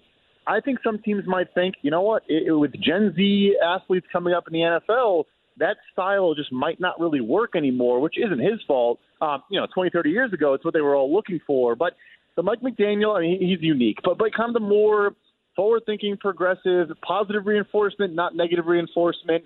Like I think that's where the league is going. It's Brad Spielberger of Pro Football Focus. Before I let you go, I want to get to the Eagles opening up in Sao Paulo, uh, coming up. Um, uh, yeah, but what September of 2024? Uh, that's where they're going to open up in Brazil. I don't know who they're going to play. Maybe you do. We'll talk about that. But Nick Sirianni, obviously here as an offensive coordinator, once upon a time, was that kind of an ultimatum organizationally speaking, that you you got to punt these coordinators uh, to make this right because you're next. What's going on in Philly there? Yeah, I think to a degree it was because it's actually interesting. We had the same scenario when Doug Pederson got fired. There was the same story that came out where Doug's going to submit a list of potential coordinator hires. And what happened with him was, I guess he did that. We didn't hear who was on the list or what the ideas were. But then a week later, two weeks later, he just got fired. So maybe his list wasn't as good as you know, Vic Fangio and and Kellen Moore. So Sirianni said, "Hey, I still have really talented, qualified people that want to work for me, work with me." So then maybe you know kept his job for for next year at least. Um, but I think they will have a long runway. Uh, you know, the guy made a Super Bowl, one started off ten and one this year. Yes, it finished very ugly, um, but I think they'll give him some time to kind of right the ship, uh, transition to a new phase. A lot of veteran players maybe on the way out. Um, and I'll, I have no idea who they're playing in Sao Paulo. I didn't even know that was happening until you just told me. I love it. I didn't know it was. I, it, it surprises me that they open up there, but uh, I don't think they've had an international game since 2018, from what they said. I, am just kind of curious if that was going to be an NFC East game or it'll be something a little bit different right there. That's that, to me that's difficult. Start out the season doing that. That's it. Almost seems a little bit deflating to me it's interesting too because I think the elevation there is going to be very, very different than any. You know, Mile High it probably is, is even close to what that could be in Sao Paulo. Uh, yeah, it probably is tough. Like at the same time, maybe you say, you know, it's week one. You go maybe go two weeks early and kind of you know get adjusted. Yeah. You're ready for it. But yeah, week week two is going to be interesting. All right, it's Brad Spielberger, Pro Football Focus in Vegas. What are you writing about? Who you're going to talk to? Because clearly you're a hell of a lot cooler than any of us around here right now. I don't know about all that, but uh, so I, I just put out yesterday the, the landing spots for free agent running backs and tight ends, uh, and then tomorrow should be the pending free agent offensive linemen and, and some fits for them schematically, stuff like that. So we'll flip over to the defensive side of the ball next week. Uh, we'll keep adding names to our free agent list. Uh, so all, all things off season for me. All right. So next Tuesday, we're going, we'll do recap of the Super Bowl. We'll start getting all in on free agency around here, right? Sounds great to me. All right, Brad, man. Have a great week and weekend in Vegas. Enjoy the Super Bowl. Thank you. Thank you so much. Have a good one. Brad Spielberger, Pro Football Focus, every Tuesday in the 4 o'clock hour right here. Uh, Alex Golden, and we're thinking Trayce Jackson-Davis coming up in the uh, 5 o'clock hour. But in here right now, go ahead and get his uh, mic if you would not mind over there, James. Um, Evan Sherrill? Evan Cluster Truck, right? Cluster Truck. I know that you brought in food to the Swebo Morning Show a little bit earlier. The morning wake that. up call with KB and Andy. Thank you so much for bringing in the food for me today. What, what do we got over there? Uh, I got your blackened mahi sandwich. Oh, yeah, baby. Pulled off the grill right before I I came love over. it. Uh, I got a cheesy bread for James. Butter made in house. James got something. Garlic and basil butter made in house by our chefs. Nice. Uh, Chipotle ranch with that is my go to. Also made in house. That's Very much appreciated, delicious. man. Thank you Look so at Yeah, much. of course, of course. Got our. I told uh, him earlier he was SOL. never, never. I brought I brought Mark Dykton a lazy burrito earlier too, but Corbin was in. Oh, Corbin so was got in here. Yeah, that. well, Dykton's, Yeah. I think, in Orlando are doing something right now. But yeah, hey, how, how can people get a hold of you? Because I cannot wait to dive in to that bag over there. So how can people get a hold of you? Absolutely. Clustertruck.com. We offer free delivery all over the city, all the way from Fountain Square up through Carmel. Uh, download our app. and we also offer pickup as well if you live outside. I, I was telling Andy earlier, he lives in Irvington like myself and just outside the zone. So we offer pickup for people like that as well. What about Bargersville? Will you come down to my place? working on it. We're working on it. now, now, how did Cluster Truck get its start? Yeah, so started in uh, I believe 2016 Mm-hmm. by Chris Baggott. Um, basically, you know, he always talks about there was this talk of uh, how do we make the food last longer in the box for Yeah. delivery, but really what he saw was, you know, we need to make the the delivery time shorter or quicker, or the food to sit out less. So we don't cook our food until the driver is on the way to the kitchen. Um, unlike you know third parties where Right. they don't know where the driver is. They cook the food, it sits out for an hour or two, and then it gets to your house. So uh, our food is cooked and delivered within 10 minutes of the kitchen. Um, and that's why our zones are kind of tight, but it ensures a quality uh, product. Well, the the most quality you're going to find is that of, of Cluster Truck in a business that, if you were telling me this 15, 20 years ago, that you know the food delivery game was going to be at this level. But man, Cluster Truck, shout out to you guys for doing what you do because it is a world where everybody's coming at you right now, and you guys reign supreme. That's pretty awesome. well, we appreciate that. And shout out to you guys. Uh, cannot lie, this is the greatest moment of my week right now. Is it across really? from you, JMV. Did they so- let you? Did they let you on today in the morning? no, no, no, no. But I, you know, gun. just just a meeting Kevin and Andy is great. Yeah, just yip yapping back and forth to one another about draft capital and trade assets and all that nerdery. So I got to have you on. You're bringing the food. You're an important piece of the mechanism working right here. The food. So mahi mahi. I, I now, did you get? Do you think my order was weird? Because I'm a seafood guy, and I didn't go for tater tots or anything like that. I went different. You went different. I did not peg you for a seafood guy, and, and your order you didn't put it in until a little late, so I was know. nervous. I was gonna go like, you know, pizza, chicken strips for you, but I like what you got. It's different, and you know, we have so many different options on the menu. It, you know, it, it makes sense to go for different options sometimes and, and try that variety out. You didn't picture me as a roasted potatoes, jasmine rice type of guy right here, did you? I'm guessing. I did not. That that made more sense to me than the mahi though. The you know, I love it. potatoes I'm and sorry, rice. I love it. And and let me tell you, it, it is a tough seafood game around here. And to bring seafood like that on the road, that's impressive right there. It's tough. Be on the lookout for a new piece of fish coming for Lent as well. We, oh we- my yeah, goodness. We might have something new on the menu here Well, soon. so. Anytime, anytime you got, uh, anytime you got any seafood, bring it, man. I'm a big fan. Heard. You know, we'll feed you anytime. Absolutely. Ev- Evan Sherrill of Cluster Truck, first timer on the show. Man, we'd love to have you back. Come back in. We'll do. Hey, Absolutely. plus, they can get a hold of you guys how? One more time. Clustertruck.com. Download our app. Free delivery. We also offer pickup. That is Evan Sherrill stepping up in a big way right here. Well done. Thank you very much. Evan Thank- Sherrill of Cluster Truck, and I'm going to dig into that coming up in a minute. Thank you for remembering James over there, too. Always, always. Love that. Uh, Alex Golden, top of the hour. I think Trayce Jackson-Davis, hopefully. Any word as of solidifying that? I have not heard since the last time I heard from them, but I, I'm still optimistic. I'm Gotcha. still optimistic. Luke Bryan tickets too. I haven't got time for it on the other side of 239 1070 if you so desire. A lot of things going on. Rockets, Pacers tonight. Hoosiers on the road at Ohio State. Butler on the road at UConn. Got you covered with ample amounts of hoop at 239 1070 next. Whether it's audiobooks or all-time greatest hits, long live listening to your favorites. Learn more about Kisqali Ribociclib 200 milligrams at kisqali.com and talk to your doctor to see if Kisqali is right for you. The Ride with JMV. Sis boom ba. Sis boom ba. Describe the sound made when a sheep explodes. 93.5 and 107.5. The Fan. Brad Spielberger, Pro Football Focus, really good out in Vegas. Yeah, podcast that up at 1075thefan.com. Braden Smith produced, sophomore guard tomorrow. You asked me this regarding the Grammys on Sunday. Who's the favorite, or your favorite artist, JMV, that's never won a Grammy? I guess I wouldn't know.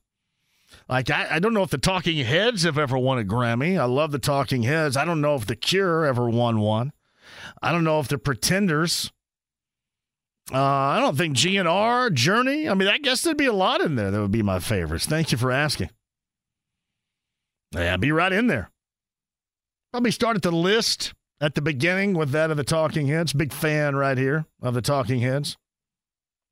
Uh, JMV, I know you like to make fun of the Peacock, but the Peacock is the only place where you can now watch Hope Brady. Shout out.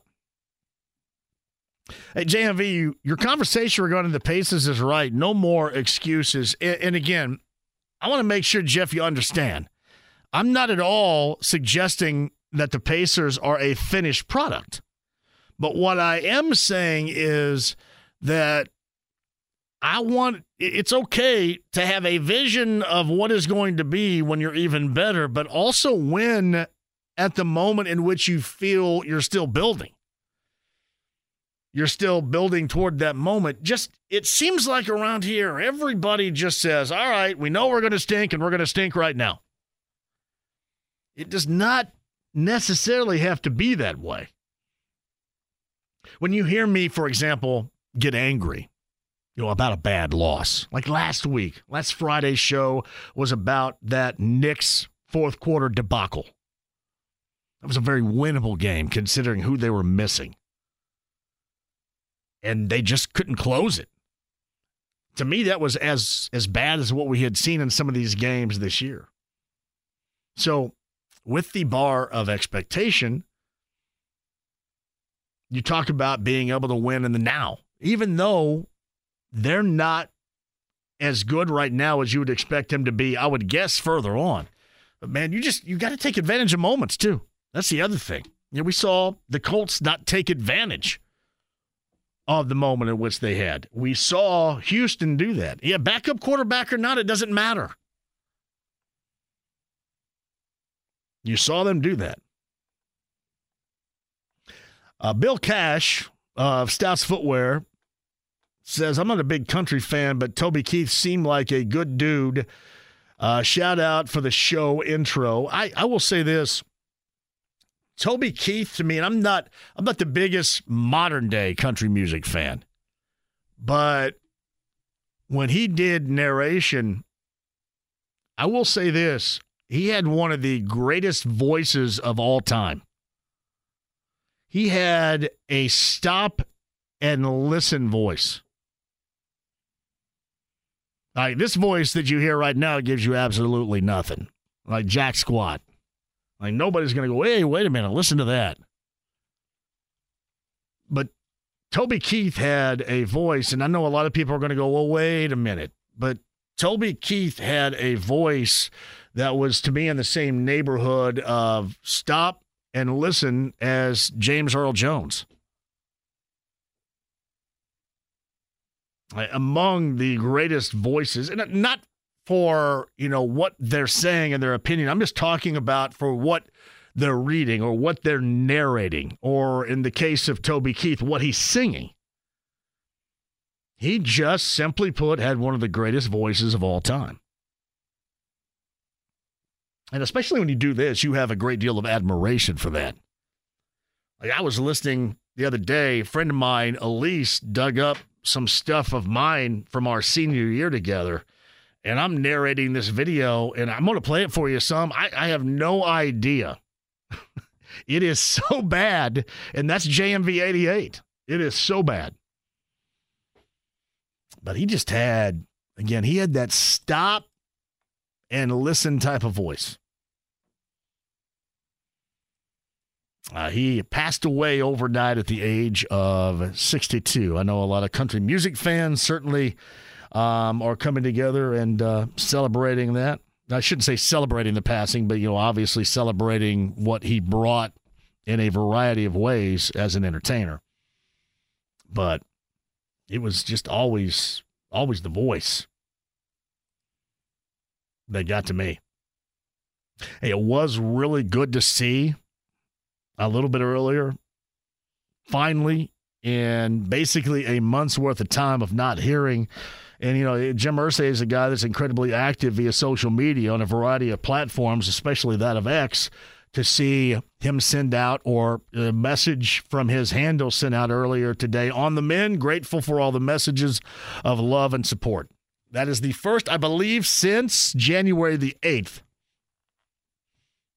we have heard from Jim Irsay's X account. That is good. This, according to Jeff Rabjohns, Indiana's without starting guard Xavier Johnson for its game tonight at Ohio State. Gabe Cupps, the freshman, expected to start for IU against Ohio State. Yeah, it is weird. I brought this up to Brad Spielberger it's one thing taking the game international, and they've been doing that for a while. It's going to continue. I mean, one of these days, we always say, no, that's never going to happen, but ultimately it does. You know, one of these days, there's probably going to be a team, an organization overseas somewhere, right? You would expect, you know, even with the travel implications for that team and others. But it's kind of weird starting week number one in Sao Paulo, Brazil. And on a Friday, too. I think it's the first time the NFL has had a game to start the season like that on a Friday. It's on a Friday. It's also really odd. Uh, the Eagles are part of that. We have yet to determine who is going to be their competition. Sao Paulo, Brazil to start for the Eagles. And we'll find out who they end up playing with that. All right, 239 1070 is the number. If you guys want to jump on board, you certainly can. Top of the hour, Alex Golden setting the pace. We'll talk about the Pacers later on tonight. NBA trade deadline is coming up on Thursday. Um, I don't have any expectations for it. Some people do. Uh, people are down on Buddy right now. So now you start talking about trade assets and all this.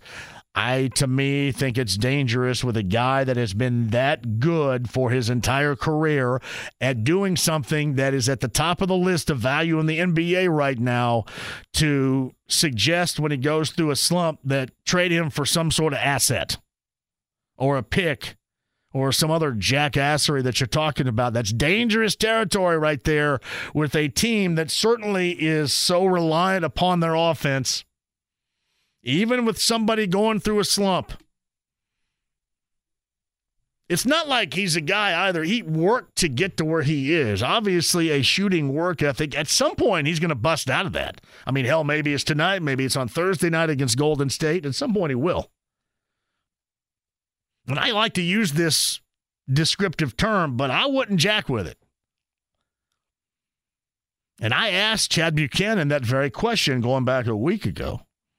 Hey, do you feel compelled to make a deal because you've got guys, for example, like Buddy, guys like Jalen Smith that have expiring deals? You want to get something out of it. I believe Jalen Smith has a player option on his, right? So you feel compelled to make a deal because of that? And he said, absolutely, they do not. I I wouldn't be messing with the offense as much as everybody's excited about at some point in time seeing Jarace Walker. Buddy Hield is a three point maker that's going through a slump right now. And if you're looking for things, if you're looking for weapons, if you're looking for, you know, an attribute that is at the top of the list in the NBA or basketball in general right now, that if you have somebody you can do, you feel really good about offensively, that's shooting the three. I'd be careful with that if I were you. We'll talk to Alex Golden about that coming up at the top of the hour, too. And uh, Luke Bryant tickets coming up a little bit later on. Braden Smith, Boilermaker Guards, coming up on tomorrow's show. I think Bowen's going to be here, too. And then on the road, Thursday on the road at Whiskey Business with NBA Jam and Michelob Ultra. Thank you to Evan and Cluster Truck for the food. And then the thought of remembering our guy James right here, too. James got the cheese bread. I've got the mahi blackened grilled mahi. I'm eating right. Yeah. I've never, I've never really tried mahi, I don't think. Roast, really? Yeah. Roasted potatoes and jasmine rice. See, that sounds good. It's a good deal. That's a healthy eat right there. Is jasmine rice good for you? I think so. I remember living in the 90s, I ate nothing but rice, and everybody said, yeah, you know what, rice is low fat. But then now you get into 2000s and you know, like, uh, hell, I don't know, 30 years later, everybody's saying, yeah, you know, all that starch is bad for you, blah, blah, blah. I was just slamming pasta and rice like it was going out of style in the 1990s. What the hell happened with that? Uh, thank you to Cluster Truck and Evan for stopping by with that today, too. All right, your calls on the other side of 239 1070. The Tuesday edition of this show, the AAA Membership Lounge via YouTube Live and 93.5 and 107.5 The Fan. Whether it's audiobooks or all-time greatest hits, long live listening to your favorites. Learn more about Kisqali Ribociclib 200 milligrams at kisqali.com and talk to your doctor to see if Kisqali is right for you. The Ride with JMV. It's party time! P A R T. Why?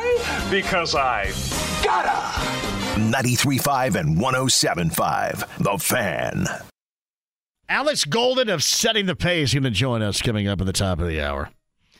Rockets Pacers tonight. No Fred Van VanVleet for the Rockets. Rockets, young and incredibly athletically gifted. Pacers beat them in the first meeting of the season on the road in Houston. I mentioned this at the outset of the show. It, I want to see them get a bump in winning and positivity moving up to this All Star break.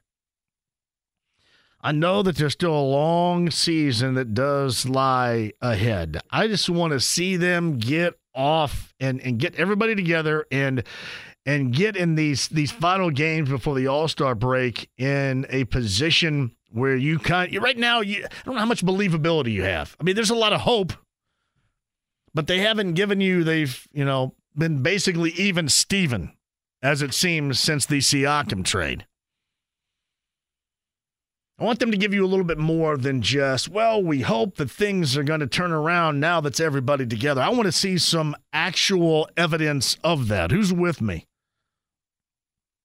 Actual evidence. Starts tonight. Golden State at home coming up on uh, Thursday as well. Golden State goes back to back on Wednesday and Thursday. Uh, from what I've read, though, I know that a lot of people want to see Steph Curry. I don't blame you. I mean, he's the greatest shooter, arguably, arguably of all time. Certainly the greatest shooter out there right now. And I mean, hell, when he makes one appearance here in Indy outside of the All Star break, you want to see the dude play. You want to see him ball a little bit. The expectation is you will see him coming up on Thursday, but we shall see. Things can certainly change. I will also say this for the Pacers. You got some openings going on. For example, Cleveland is playing some damn good basketball right now. I think they're up to the uh, second spot right now in the East. Much different than what they once were. However, you look at a team like Philadelphia that's going to have to ride this thing out, maybe even long term this season, maybe even for the rest of the season. Uh, but certainly when it matters here in the regular season, Joel Embiid is going to be missing. there is ample opportunity for everybody in the East and certainly the Pacers to take advantage of that. Hmm, take advantage of his absence, which is going to have some profound impact on that team without question. So tonight, let's see if they can't get you as the fan a little bit of bump and, and get you off the well everything is even and we're still kind of waiting till you go up to the all-star break feeling like you can't wait till things get started up again with a team that you have a little bit more of a belief in. Everybody's back everybody's playing. I see Siakam with this group.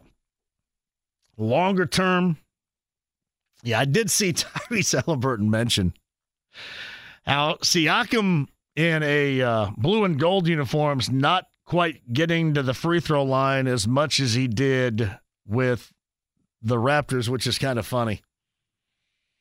You know, I love making fun of the NBA officiating. We I've always been good about that though. I always thought there were a number of years, and then you could tell because remember when Sabonis was here, he kind of went from a guy that would just tough his way through it, and we always talked about how he got a major bad whistle.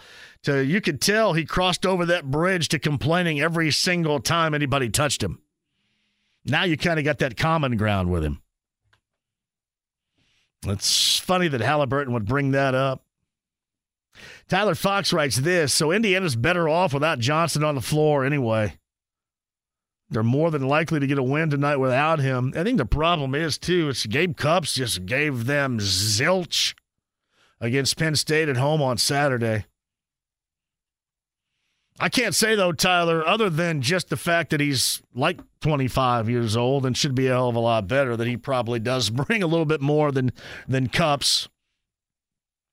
But um, yeah, I don't know how much you should expect about this team in general on the road at Ohio State. That's a 7 o'clock tip tonight and uh, 6 o'clock, 93 WIBC. Don Fischer with the call. That is a Peacock game tonight. Fox Sports 1 later on this evening in the Big East for Butler and a big one against UConn the defending national champion. And of course, we've talked about the Rockets and the Pacers coming at you at 7 o'clock tonight. A little bit more in depth we go.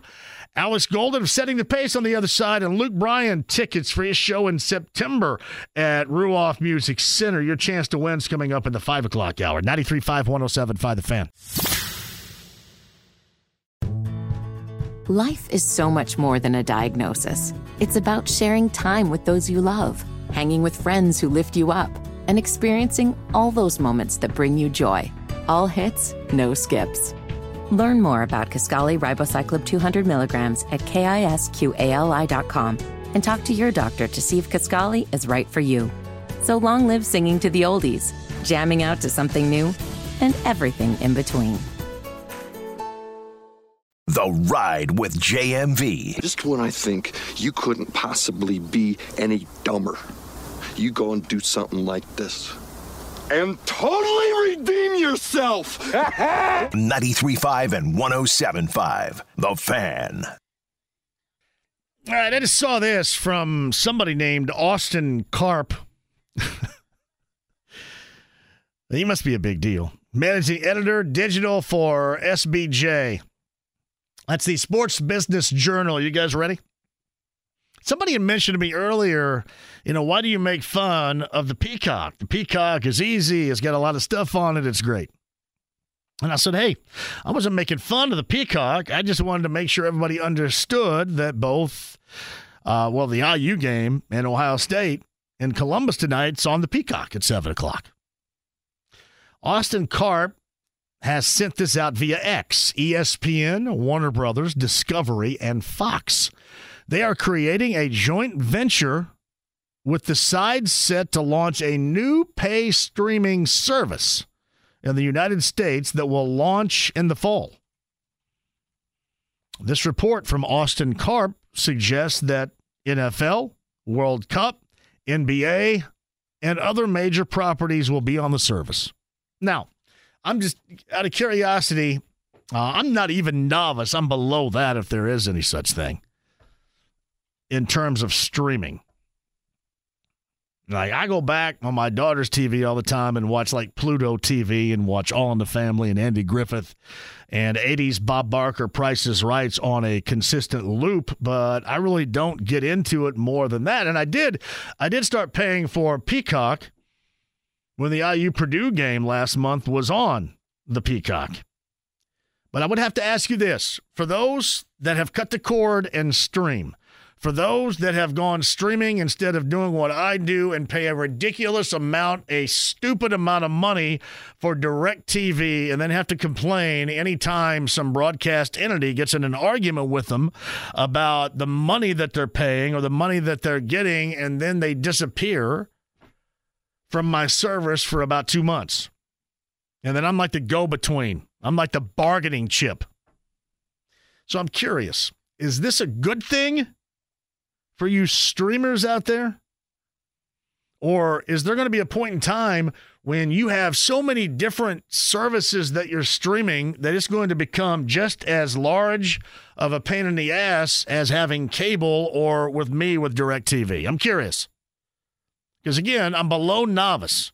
So please talk to me like I'm like five on this. Because I, I initially want to go, oh, well, here we go. But I mean, hell, maybe it's better.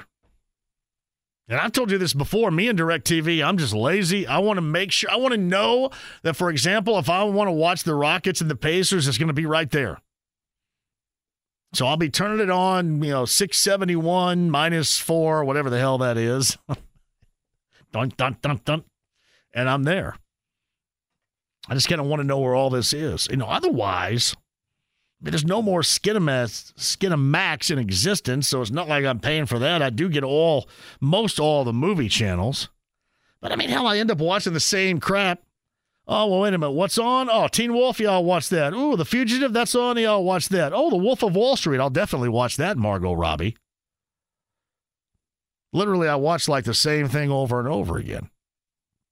So, is there going to be a point where you streamers are going to start getting down because you're paying so much for all these different streaming services? Is that a good thing or a bad thing? Now, again, explain it to me like I'm five. And I'm sure our next guest will too regarding the Pacers on the Andy Moore Automotive Group hotline from Setting the Pace. Pacers Rockets tonight at the Field House. Alex Golden is with us. So are you going to be live, local, and late breaking at Gainbridge Field House tonight? No, I'll be watching from home, John. Good for you, buddy. Good for you. There's no place like, I mean, really, you get to settle in with Chris and Quinn and JJ and Eddie. It just feels like home right? So it's good. Yeah, it definitely does, and you don't have to worry about how you're dressed either. So you can just be nice and relaxed in the recliner.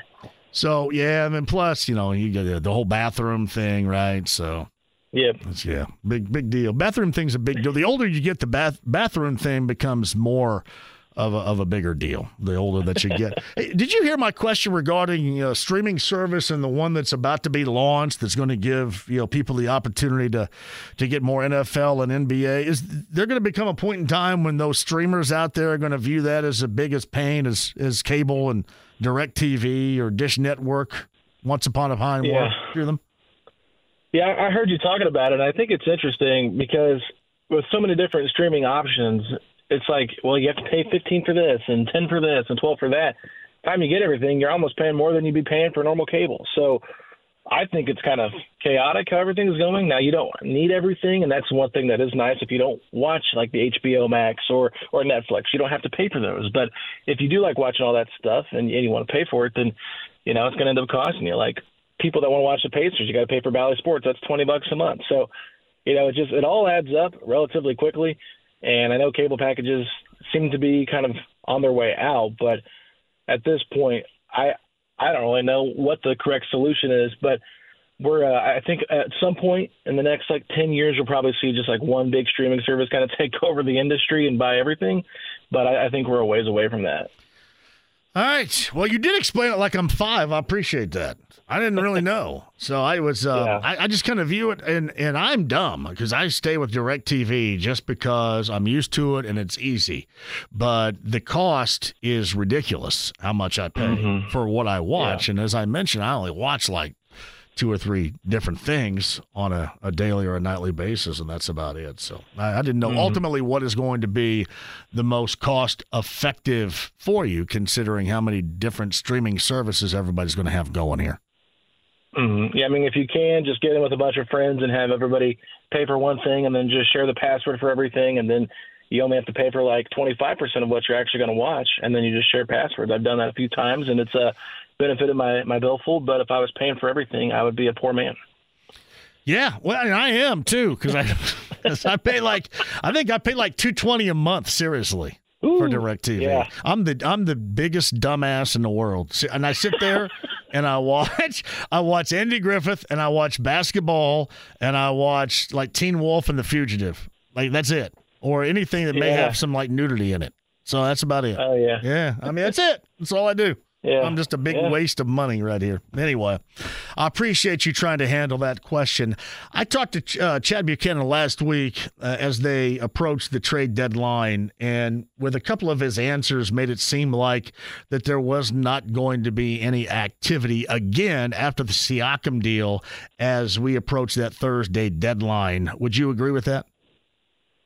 I think Chad on his uh, his poker voice, I should say, on on the call, uh, doing a good job of not really committing to anything one way or the other. Which, if you've heard Chad talk, he's very good at doing that and talking around uh, what you know what the Pacers are going to do. And I think it's smart. I mean, nobody's going to publicly say anything. I know Rick was on uh, the radio this morning and they asked him about the trade, and he he kind of walked around it too. Like nobody's going to come out and say we're making a trade. So I think that the fact that they have, you know, 14 guys on the roster, James Johnson is on that 10 day contract.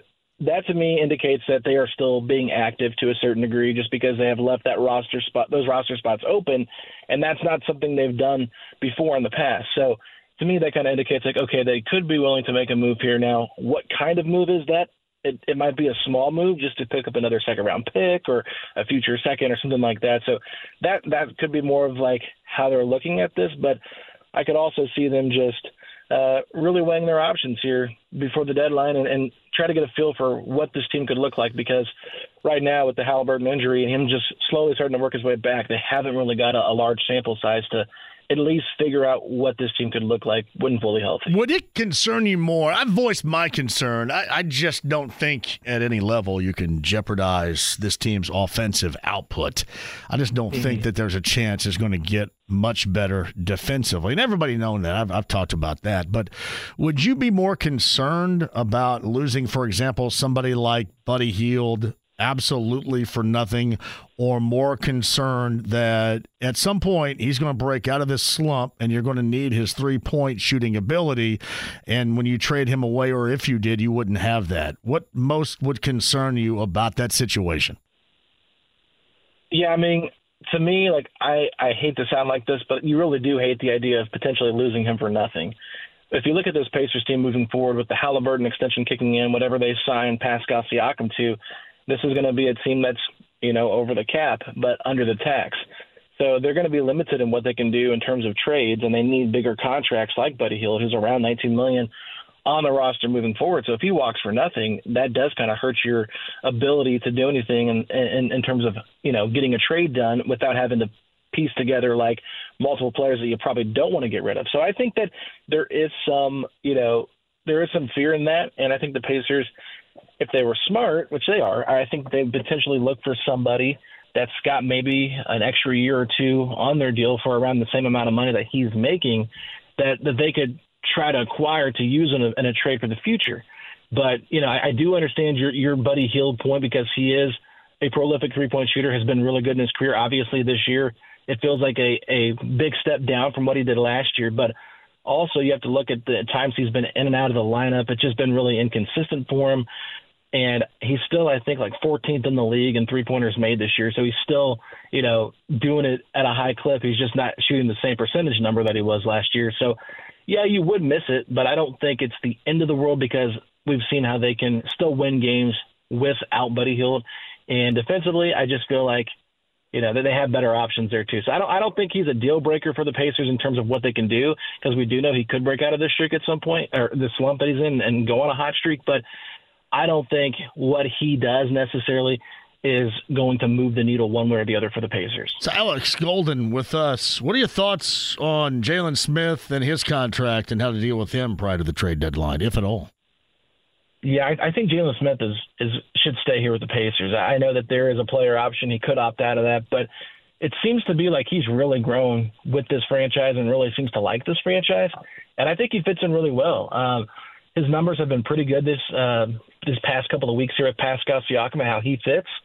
And if the Pacers, you know, were unwilling to put him in that deal with the Toronto Raptors to keep him here, I think that he has to feel pretty confident about his spot with this team moving forward.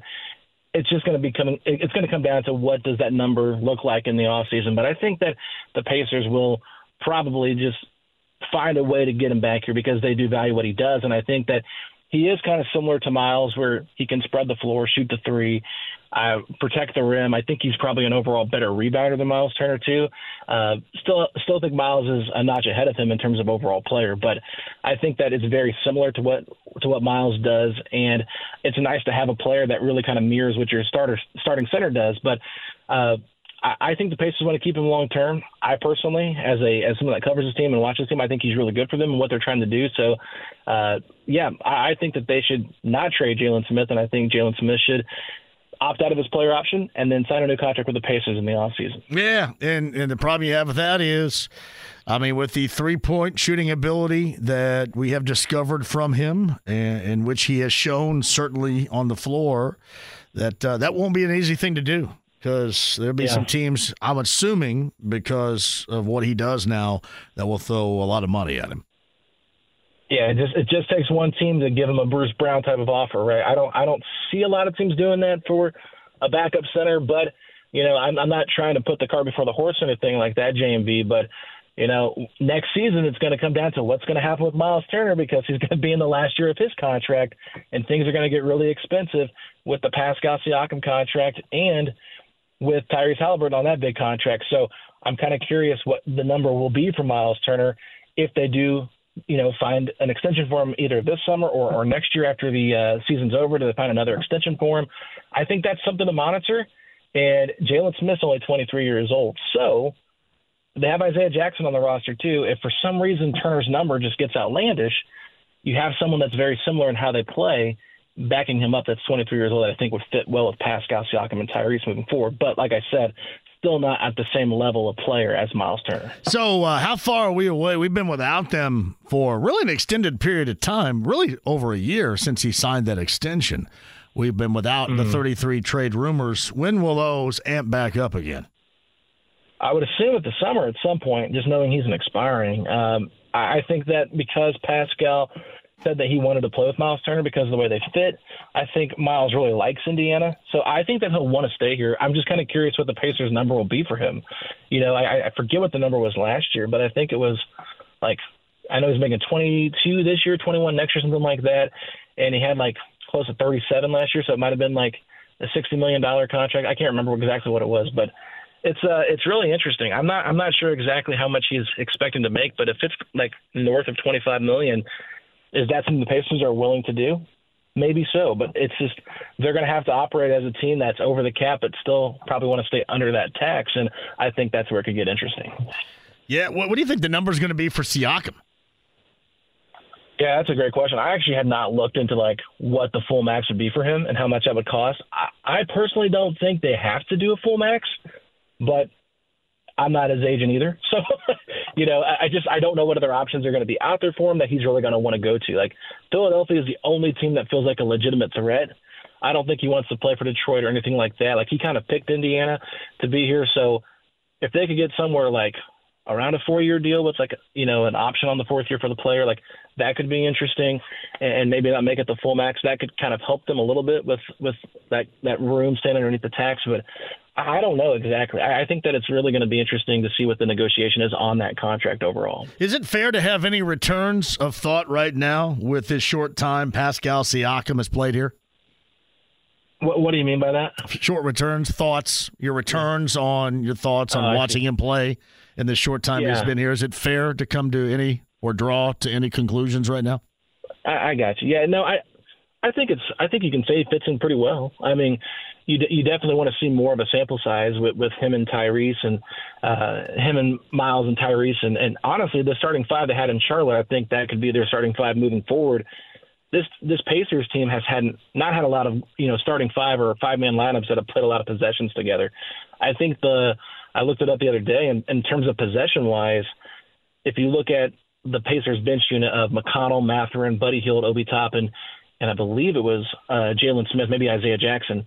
That five man lineup was like 90th in possessions played this year, and that's the most frequently played, or that's the most uh, played lineup of current players on the team. So they definitely need to get their reps in to kind of get a better feel for what they can be. But just seeing how versatile Pascal is at the three, can play the small ball five, has a little bit of an inside out game. I think we really saw him be more assertive in that game against Charlotte. We saw him be really assertive against Philadelphia a couple weeks ago.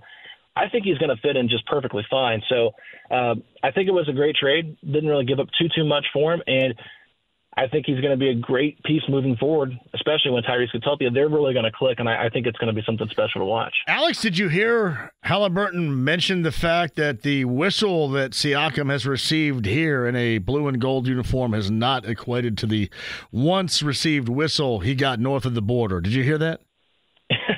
I did hear that, and it's and it's kind of funny because I think the Pacers are like 30th in fouls called for versus fouls, uh, you know, fouls committed, like minus 5.9, something like that is what I saw from StatMuse. So that does say a lot. The Pacers don't get a lot of foul calls and they get called for a lot of fouls. Now, granted, this defense early on was so bad they were fouling like crazy, and so that does kind of you know tip the scales a little bit. But yeah, I I definitely think Pascal's not getting the same whistle, which is a little bit interesting, but.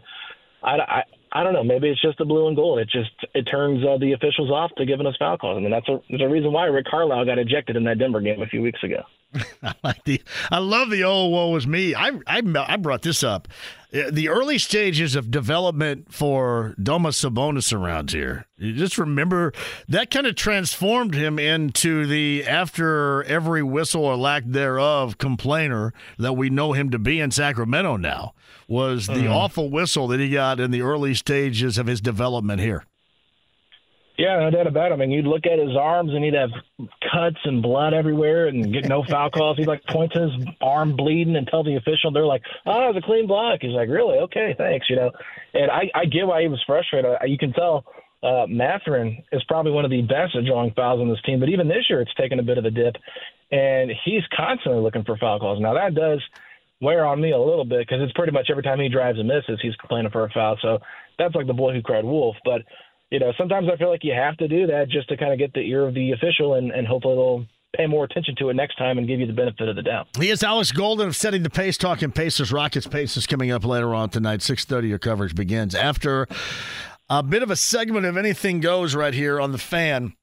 Uh, you brought up Miles a little bit earlier. I said this last week, and actually, once I said it, they ended up shutting him down on Friday. I can't remember. I think it was an ankle, but I know he's been dealing with um, you know back strain or whatever. I know he works consistently before the games to get him ready um, uh, with the uh, trainers in massaging and, and getting him ready. He, he hasn't looked right to me.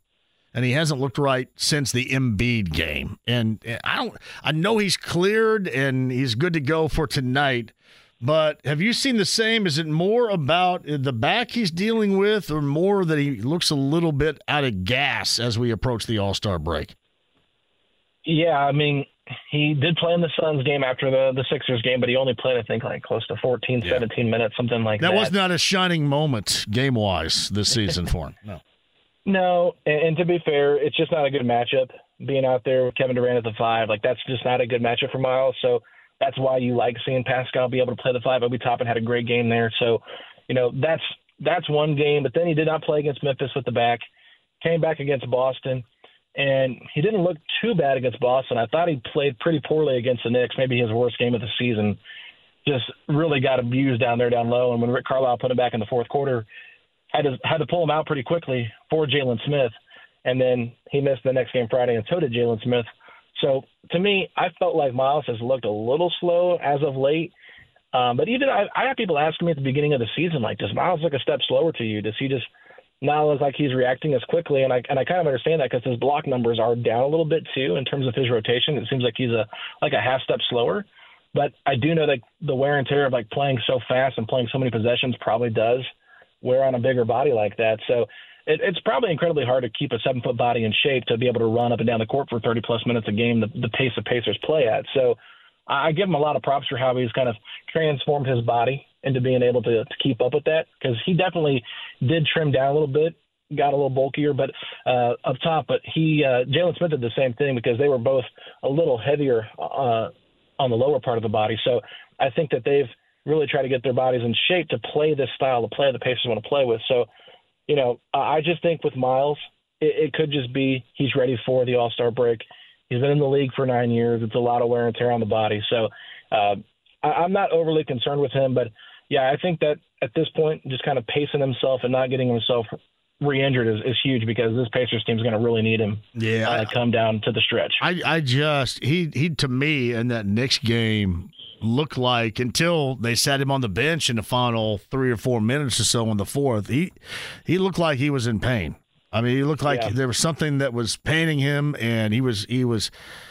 I mean, Hart, Hartenstein has been good against good bigs this season for the Knicks, but Miles didn't look. He looked like he was nailed to the floor. Mm. Yeah, and if you go back and look at how Miles played against Hartenstein, the previous matchup, the day that the Knicks traded OG or for they traded for OG Anunoby, yeah, I thought Miles actually played really well in that game. So with him missing the game the, the the next night against Sacramento with the ankle injury, definitely may have tweaked that during that game. I I'm not sure, but you can definitely tell like the back the back problems probably didn't go away. It's just something he's fighting through, and that could also be part of it.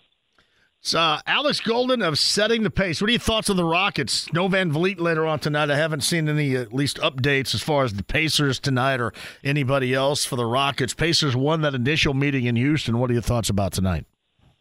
Yeah, I think it's going to be a tough game. Like Houston's very defensive minded with Ime Udoka there. I think that Fred VanVleet not playing does give them a bit of a break just because he's so good. But, you know, you can't overlook the fact that they have other players that are capable. Amen Thompson uh, will probably get the starting spot for him. And Amen Thompson, I think he was the fourth overall pick in the draft. You know, really good athlete.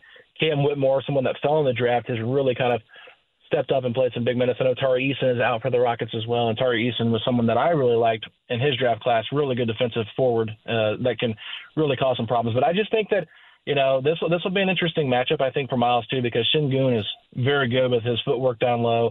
And I think sometimes those type of bigs have given Miles problems before. So we'll see how he matches up and if he's healthy and good to go. But I think that Houston will be a be a tough game, but I think Indiana will pull the victory out tonight. All right. Final word here with Alex. Anything done Thursday or remains the same for the Pacers? What's your call? Yeah, I mean, I, I definitely think that they're going to be looking. I, my gut says they're probably just going to stay pat and not make any drastic moves. If they do anything, like I mentioned earlier, it'll be a smaller move, maybe to pick up an extra asset, take on a, a contract that fits into their uh, fits into their system. Maybe it's a minimum contract type thing. They're helping facilitate a trade like they did last year with the with the Nets and the Suns and the Bucks got involved. So I could see them kind of playing part in that. I would be a little bit surprised if they did did end up moving off of Buddy Hield and Obi Toppin, but uh, Dustin Dopirak just tweeted that Benedict Mathurin is out tonight. It's a stomach issue. Yeah, I just saw so that I think too. That, yep. that does play a factor, I think, into how this game plays out. But I still think Indiana gets the win. Man, you go from a toe, you come back, and now you got a stomach bug. Yeah, man, what a bummer. Yeah, and he looked really good in, against Sacramento. I mean, that was the good Benedict Mathurin that we've seen so far this year. I'm uh, I'm excited to see what he does, though. I, I think Mathurin is such an interesting player Uh, overall JMV just in terms of how he fits with this roster moving forward. I think he can be like really, really good and maybe that third guy next to Siakam and Halliburton. But it's just going to take some time. I just I feel like he's got to continue improving on being a more consistent all around player to really get the full trust from the coaching staff to kind of unleash him and let him be that starting two guard moving forward. You um really quickly before I let you go here, I, I'm not Yeah. a big fan of any Wiggins trade rumors with the Pacers. Are you? Yeah, I'm a little intrigued by it only because, like I mentioned earlier with Buddy Hield's contract, like Wiggins does have a few more years on that deal, and if you can kind of recoup his value, like it, it does make some sense. I know he's not played well in Golden State. Golden State's been a hot mess all season long. I know last year there were some issues with Wiggins missing games, and I think it was family related. So, you know, he's kind of had an up and down year, but we saw what he could do when he reached his max level of play in that NBA Finals for the Warriors. Like he was the second best player on that team. So there is still some intrigue. He's still young enough in his prime. The contract's pretty pretty high in, in dollar. I think he's around 24 million this year, but I think his last year is like in 2026 is when he would become a free agent. That's around like 30 million. So it does get a little bit hefty, but I just think about it this way: if you're in a playoff series, who do you trust out there more defensively, Buddy Hield or Andrew Wiggins? And if you can kind of make a deal like that, to me, it, it would be worth the risk a little bit just to see what it's like because I still think you could eventually move off of him the next season if it doesn't work out. So Alex Golden setting the pace. Got something new and fresh up there. I'm assuming, right? Oh yeah, we just did a uh, a two parter podcast on, on trade ideas. So me and my co-host Mike Facci, we went back and forth sharing different trade ideas, mostly centered around Buddy Hield and Obi Toppin. Uh, just seeing if there was anybody out there, anything out there that we thought, okay, this could make some sense. So nothing like crazy for any stars, but a lot of role player trades and just trying to see if you know we could throw anything at the wall and it would stick. All right, uh, Alex Golden, check it out. Setting the pace, the podcast. Alex on the Andy Moore Automotive Group hotline. Appreciate you, man. Enjoy the game tonight. Hey, thanks, JMV. I appreciate it, and uh, we'll talk soon. You got it. The Rockets and the Pacers tonight, and no Benedict Mathurin. A stomach bug wasn't feeling well when he arrived at the arena. That, according to Tony East, no Benedict Mathurin for the Pacers, and no Fred Van VanVleet for the Rockets tonight. Seven o'clock to tip. Six thirty coverage right here.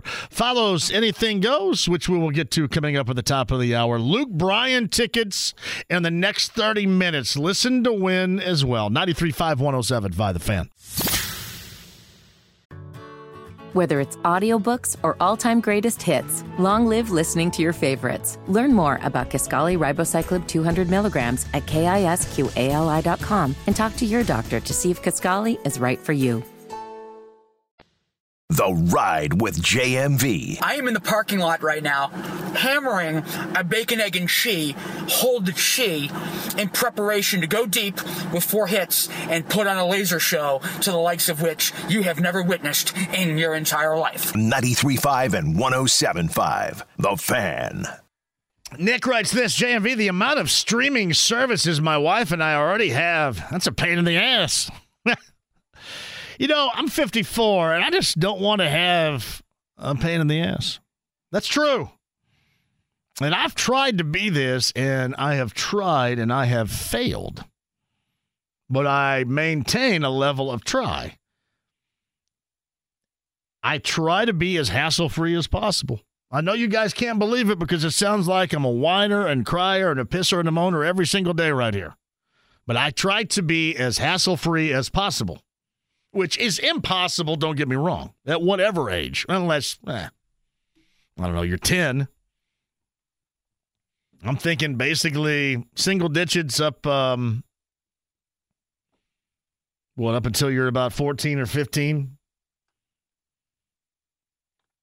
So, yeah, I do feel your pain. Fowler writes this. You go to 671 minus four. That got me. Yeah, that's how I find Bally Sports, Indiana. 671, which is Bally Sports Midwest. And I think minus four will help me find Chris and Quinn and JJ and Eddie Gill. Mm-mm-mm. I have no idea what the channel is. I tell my mom the same thing. Six seventy one, like mine. I think it's minus four, maybe minus three. Get the smarts real good, everybody. James T writes this JMV, I still would like to see the Foo Fighters and ACDC for a Super Bowl halftime. Yeah, I, I think the time has come and gone for ACDC. You'll probably still see at some point the Foo Fighters do it again, I would imagine. Who's doing? Who's the uh, Super Bowl talent this year? It's not Usher, is it? It is Usher, isn't it? I think so. Yeah. Yeah. Who else is with Usher? Look that up. I'll have to look it up. Yeah. Yeah. Um, JMV, I think we're basically trending back to cable. I think you guys are. You think there's going to be at any point where like I I'm sitting in the penthouse going, "See, I stuck with this DirecTV product and it's still the best option." Which clearly right now it isn't. Hey, JMV, not a fan of expanding NFL games worldwide. As a season ticket holder, somebody is losing 11 to 12% of their home games, depending on whether your team has eight or nine. I know it's all about money. How much is enough? Uh, that's from Ted Bishop down at the Legends in Franklin. Shout out to Ted. I think the the common answer or the most often given answer would be it's never enough. I think we kind of we kind of take that in terms of the film Wall Street. It's never enough. When is enough enough, Gordon? How many yachts can you water ski behind? And it's never enough. Especially not with something that just, I mean, you snap your finger and they're just making money hand over fist. Whatever, whatever product they offer out out there, we uh, everybody goes running. So yeah, that the answer right there is it's never enough. So it is interesting. This conversation came because I, I had given you this uh, Austin Karp. I think it sent this out via X Sports Business Journal earlier that ESPN, Warner Brothers, Discovery, and Fox are creating a joint venture with the side set to launch a new pay streaming service in the United States that will launch in the fall. NFL World Cup, NBA, other major properties will be on the service. I think if you have ESPN Plus, Hulu, and something else, you get it. But I was wanting you to inform me as if I'm five, and I am. I'm not very smart in terms of this subject, not really anything in general, but certainly this subject matter. If that's good for you lovers of the stream, bad, tiresome, still much better to be there than DirecTV or cable. Just kind of curious for you streamers out there, the impact that that will have on you. Just a thought. All right, 239 1070. We do have time for some anything goes. That's coming up here at the top of the hour. Uh, we will get you to the Pacer pregame show. Mark Boyle, Eddie Gill, Pat Boylan coming up at 6:30. Rockets and the Pacers. No Bennedict Mathurin. A stomach bug is the cause tonight. No Fred Van VanVleet for the Rockets tonight either. 239 1070. Bill, up first this afternoon. Bill, welcome to the show.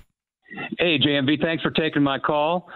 Um, I just wanted to get your opinion on, on Mathurin and, and, and the Rising Star game. I mean, he I haven't watched a whole lot of the of other teams uh, in the NBA, but uh, uh, I'd be surprised if he didn't get the MVP because he's he is really really coming on. It seems like uh, uh, this this part of the year. So I, I want to see a more consistent Mathurin, the more consistently good Mathurin, because I think we all like that. I think it's easy to really like that, and we know that he has it in him. So yes, the consistently good Mathurin is what we're all looking for.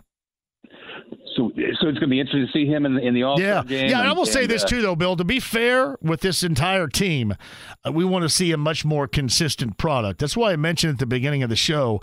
It starts tonight for me.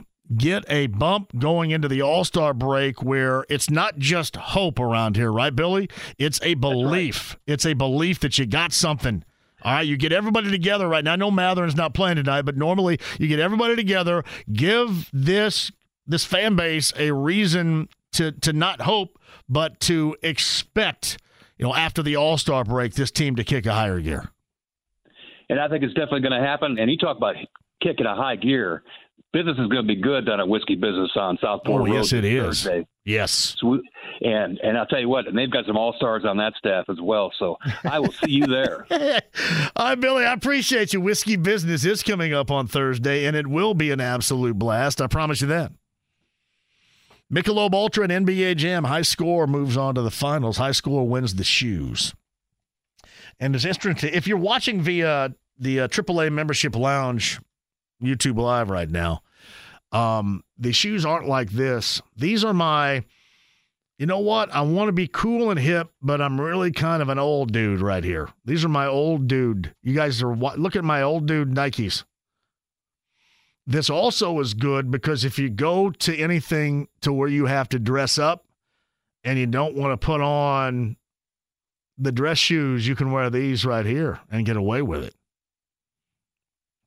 But these are not the shoes that you will win. Nike Air courtside. You get that courtesy of Michelob Ultra. They're awesome. You can win those with the high score coming up on Thursday. Whiskey Business on Southport Road.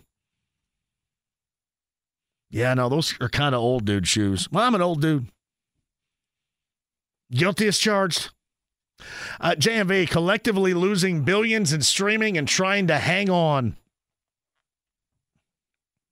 JMV, I pay four with ads and pay $90 less a month than I did with 120 channels plus HBO. And I maybe watch 15 of those 120. I pay somewhere in the neighborhood of 220.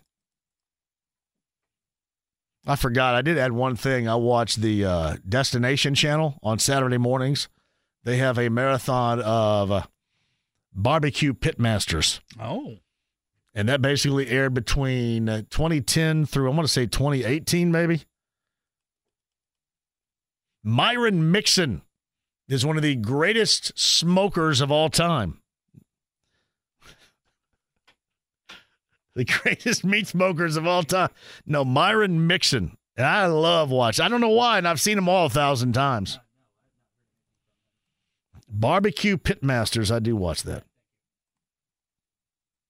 Uh, JJ's in Muncie. Hello, JJ. JJ, are you there? As always, fly the W, baby. You all right? How are things going in Muncie today? Not too bad. Not not too bad. Everything's slow and low. The women, uh, BSU women, are playing very good, very good, making a move. So not too bad. So what's my right. what's what's my what's our guy Michael Lewis doing up there? You know, he's still he's still staying competitive in the MAC. A bid to the NCAA would be tough, but yeah, you know, I think he's a very seasoned and smart coach. Definitely one to keep around for a while as he's uh, developing players right there. He is a good dude, no doubt about that. What do you got, JJ? Okay, real quick, Damar, Damar, Damar. We don't do that. We'll say that for later. I got four. I got four quick things for you. One with Peacock and Hulu has live sports. No disrespect to Hulu, but can you say football? Blah. That's not football.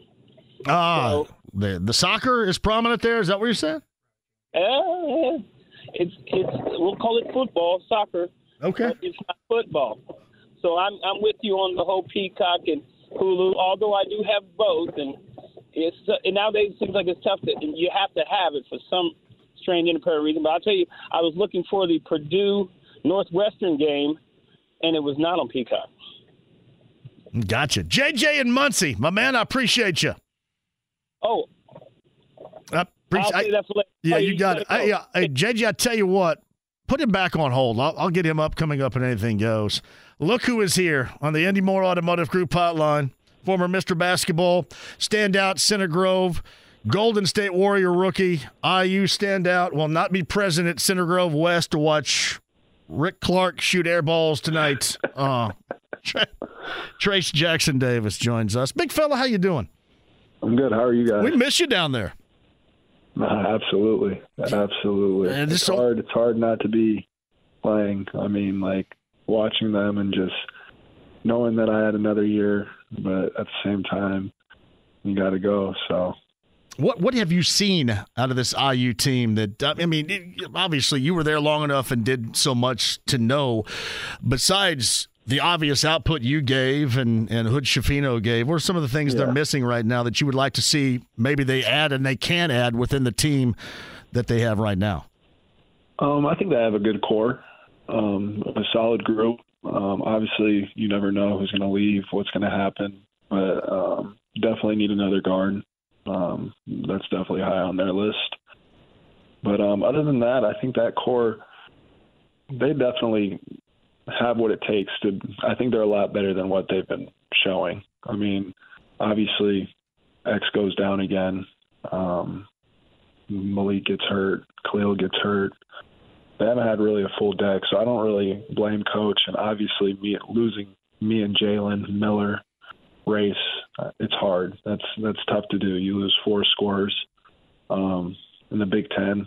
So, but I think yeah, the guard guard play definitely, especially not knowing what's going to happen either transfer portal or recruit someone. So but I think that's the highest thing that they need. I know that you're concentrating as a rookie playing at Golden State on the road all the time and, and honing your, your craft, but uh, have you noticed here, especially recently, all the heat that's coming on on your coach Mike Woodson in Bloomington? Is that something you do notice that comes along Yeah, with the noticed- territory I of dropping mean- games?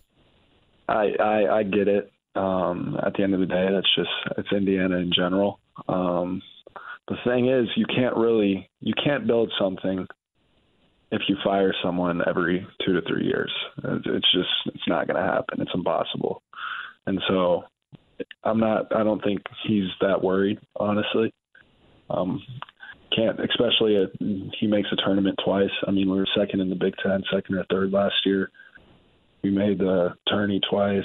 We are one game away from the Big Ten championship tournament game, and then yeah, so like you can't just. He's put on. He's done what he's needed to do, but obviously in a down year, next year is going to have to be big. But I think that they'll regroup well. So Trayce Jackson Davis, rookie Golden State, Golden State in town coming up on uh, Thursday against the Pacers. How's that going to feel to return home, family, friends to watch on Thursday? Uh, you play at Gainbridge Fieldhouse. Oh, it's going to be great. Just being at home, um, seeing the fans, seeing my family, seeing everyone, being in familiarity of everything. Um, hopefully, hopefully I get to play. We'll see. Um, it's it's up and down, so it is what it is. But just if my name gets called, just going out there and playing as hard as I can. Yeah, I was watching last night. What? Why uh, you getting a lot of playing time, and then all of a sudden that that disappeared? Is Steve Kerr? He's he conveyed to you the reason why you're kind of out of the rotation? No, it's a, just mostly just um, obviously um, Draymond's back, um, Loon, Dario. Um, it's just it's just the pecking order basically. So I just got to wait my turn. Um, they they're really high on me, and so um, just have a positive attitude. And sometimes guys get in foul trouble or um, they like the matchup, and so uh, they'll throw me in there. But um, just always being ready is the biggest thing for me. But overall, yeah, I trust coach. Coach is doing a great job with my development and everything of that nature, and so um, just doing what doing what I need to do, um, practicing and stuff of that nature, and just always being ready. Is it tough to be patient? Uh, definitely different, but um, I think that I've I've handled it well. Um, yeah, I think overall I've handled it well. It's it's different. Obviously, going from playing at IU, starting every game, playing 30, 35 minutes, to playing maybe 10 to 15 to not playing. Um, it is what it is, but um, I'm making the most of it. Um, blessed to be in the situation that I'm in. I thought if Trayce Jackson Davis joins us, that that was the best place for you of any of your options coming out of IU. Has it turned out to be that way for you? Was that your belief going in, and is your belief right now justified? No, it, it was. Uh, Golden State was definitely my my number one, where I thought that I fit in the best. Um, I love I love Golden State. What um, other teams that I was really high on were uh, Brooklyn, um, Pacers. Um, there's a few other teams, Sacramento. Were you disappointed when the Pacers didn't go at you when they had the opportunity?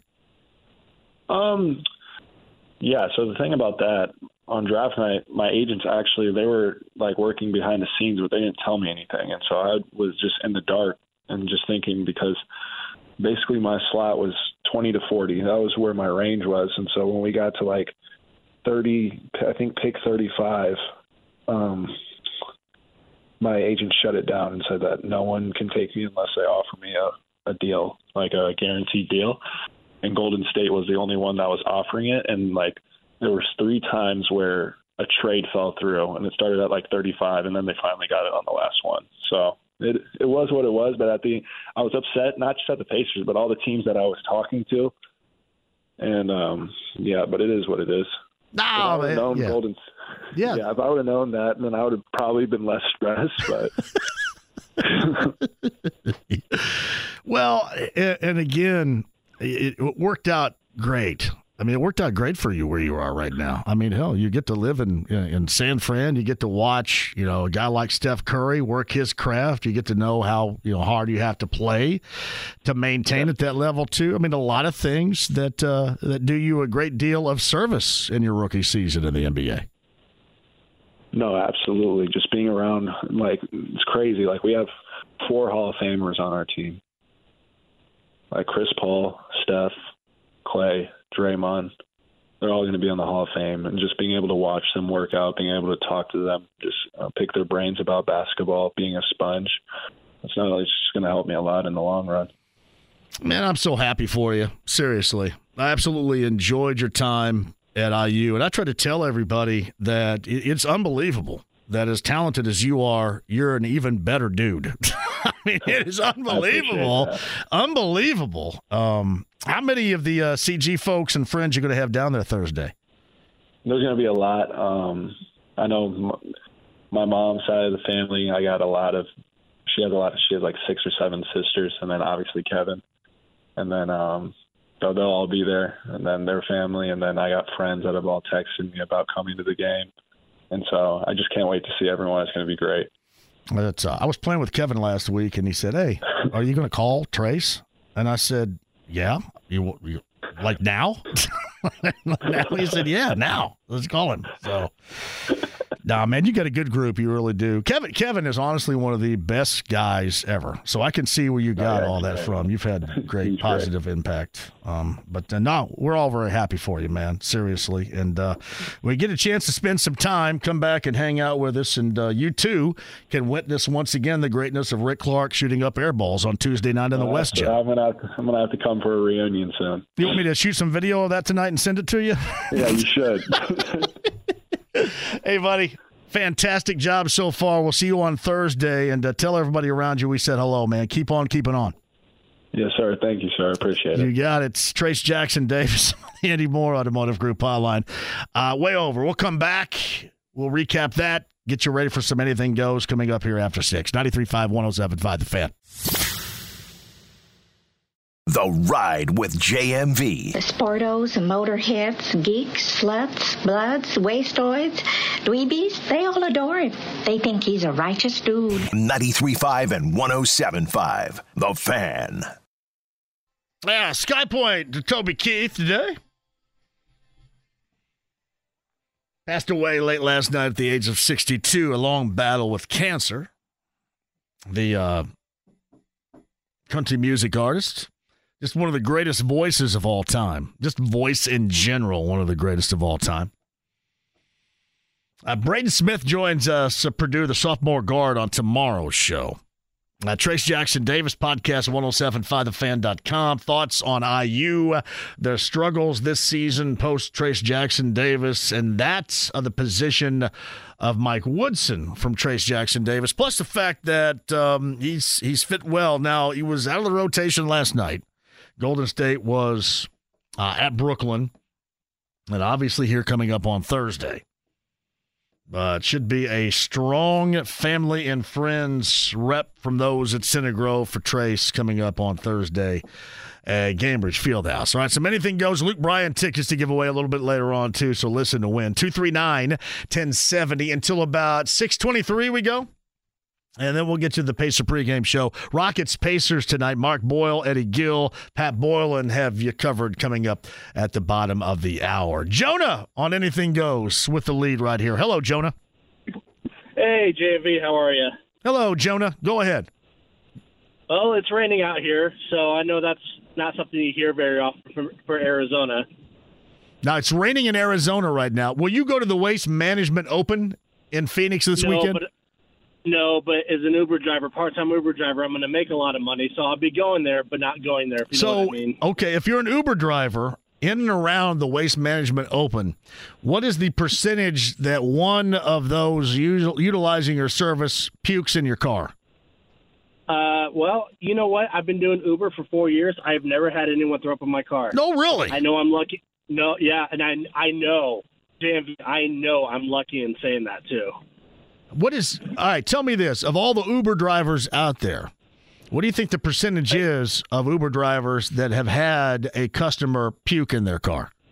Oh, high, very high. I mean, I because I use Uber a lot when I go to the airport, and I, I ask the same question. I'm like, hey, I'm an Uber driver as well. Uh, how, how often do you have someone throw up in your car? It's like, oh, multiple times. And I'm just thinking to myself, man, I am one lucky son of a gun.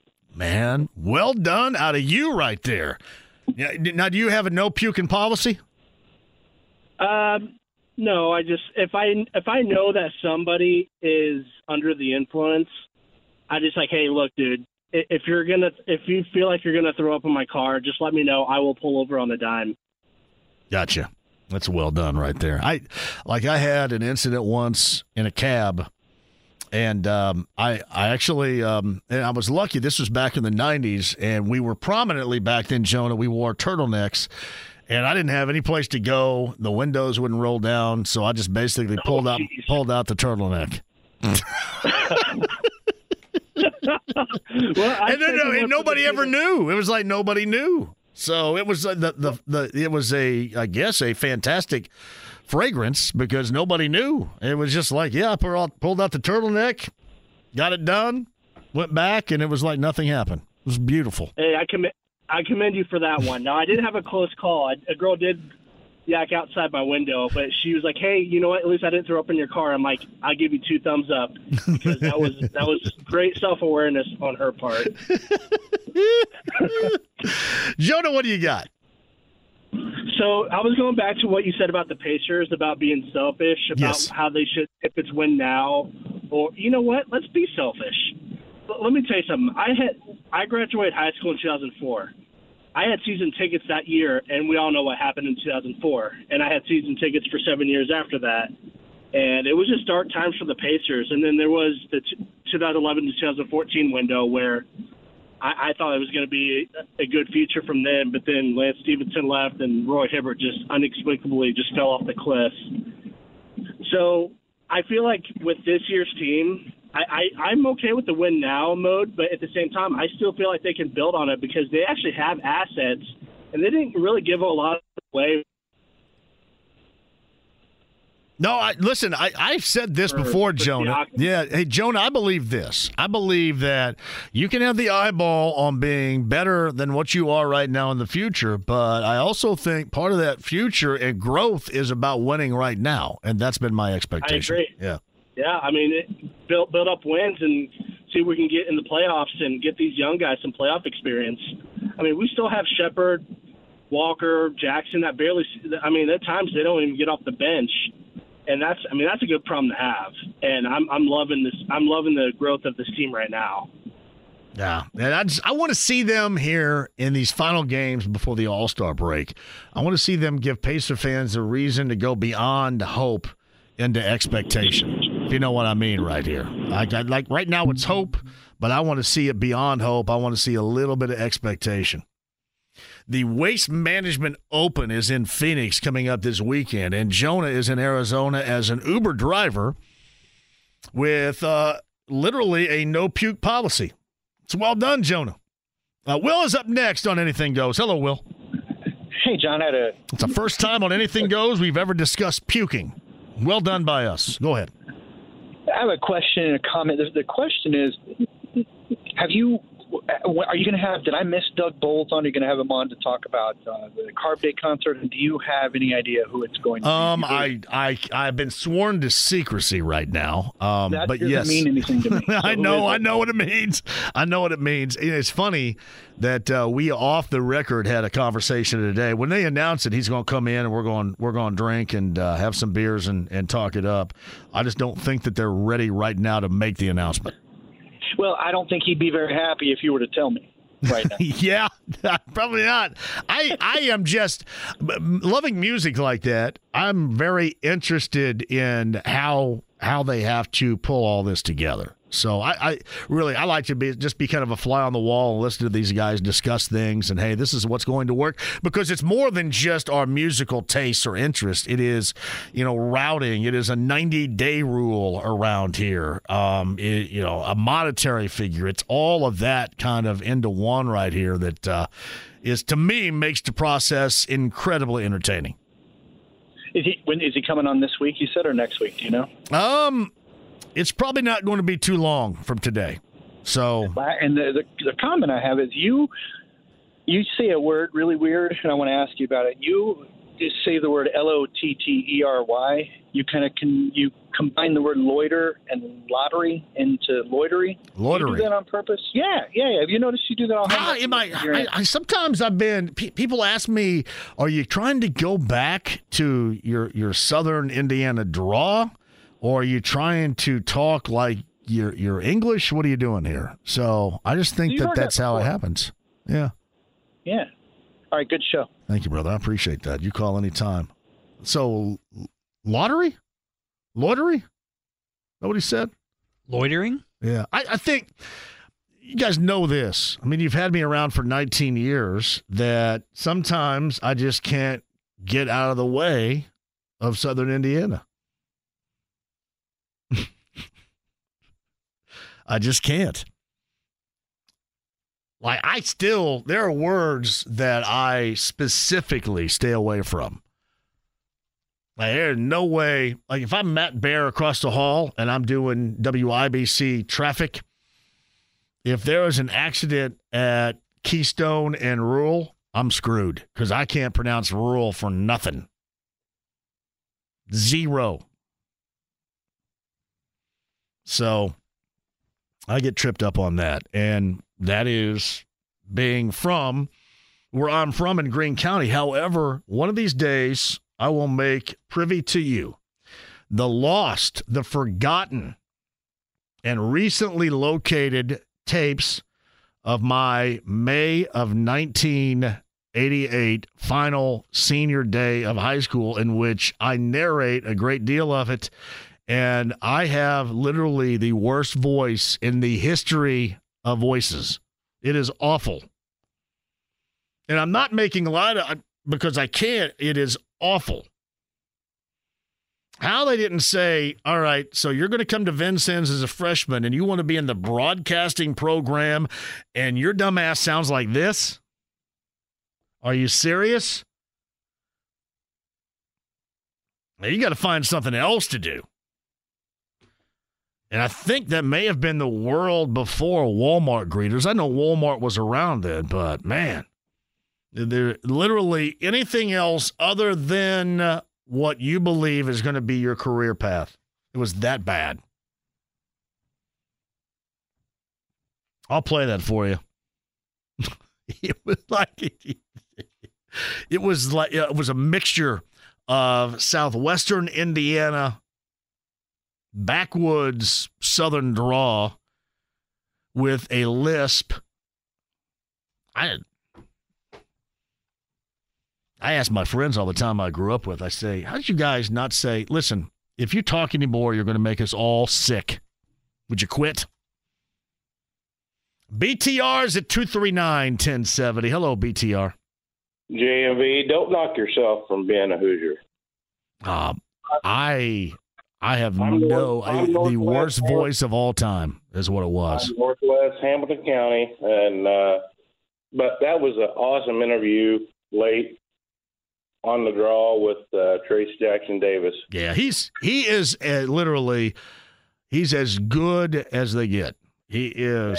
He would hang out with you, talk with you, and um, you know, just to be that talented as he clearly is, and yeah, they just they don't make it much better than him. He's he's a really good dude. I think his talents has really transitioned well with Golden State um, to the NBA too.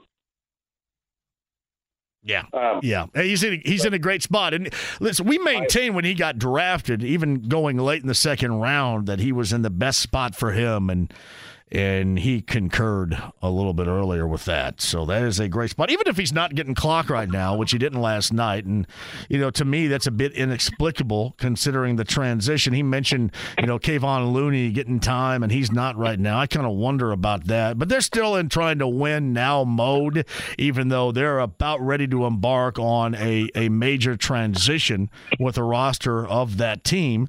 But uh, they like him enough where it appears he's going to be a big part of it moving forward, and that's good.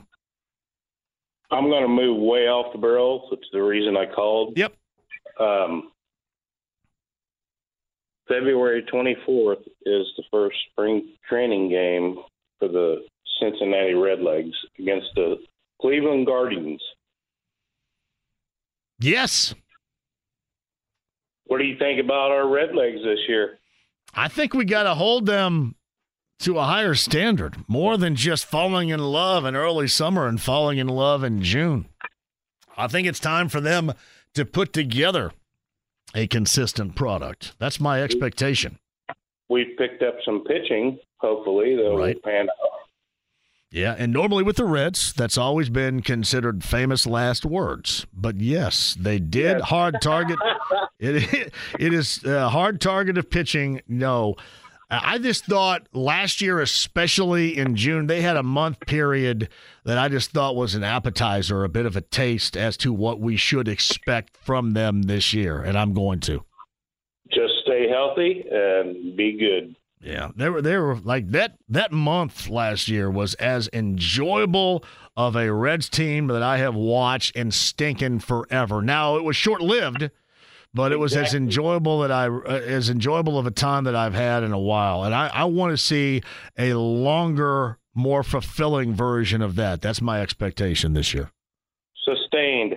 You got it, buddy. BTR. Right, thanks, Gamby. You call anytime. Thank you. Know, anything goes.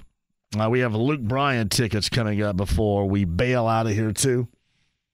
Now, keep in mind Across the hall, 93 WIBC. You've got IU on the road at Ohio State. Television wise, that's a peacocker.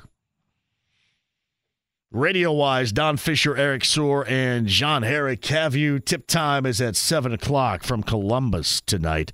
Butler coming up tonight. I believe that's an 8.30 start for Butler on the road at UConn.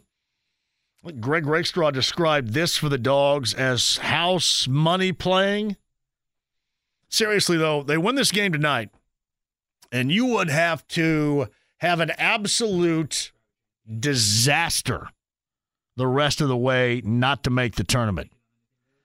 A win tonight would seemingly etch an NCAA tournament bid in stone.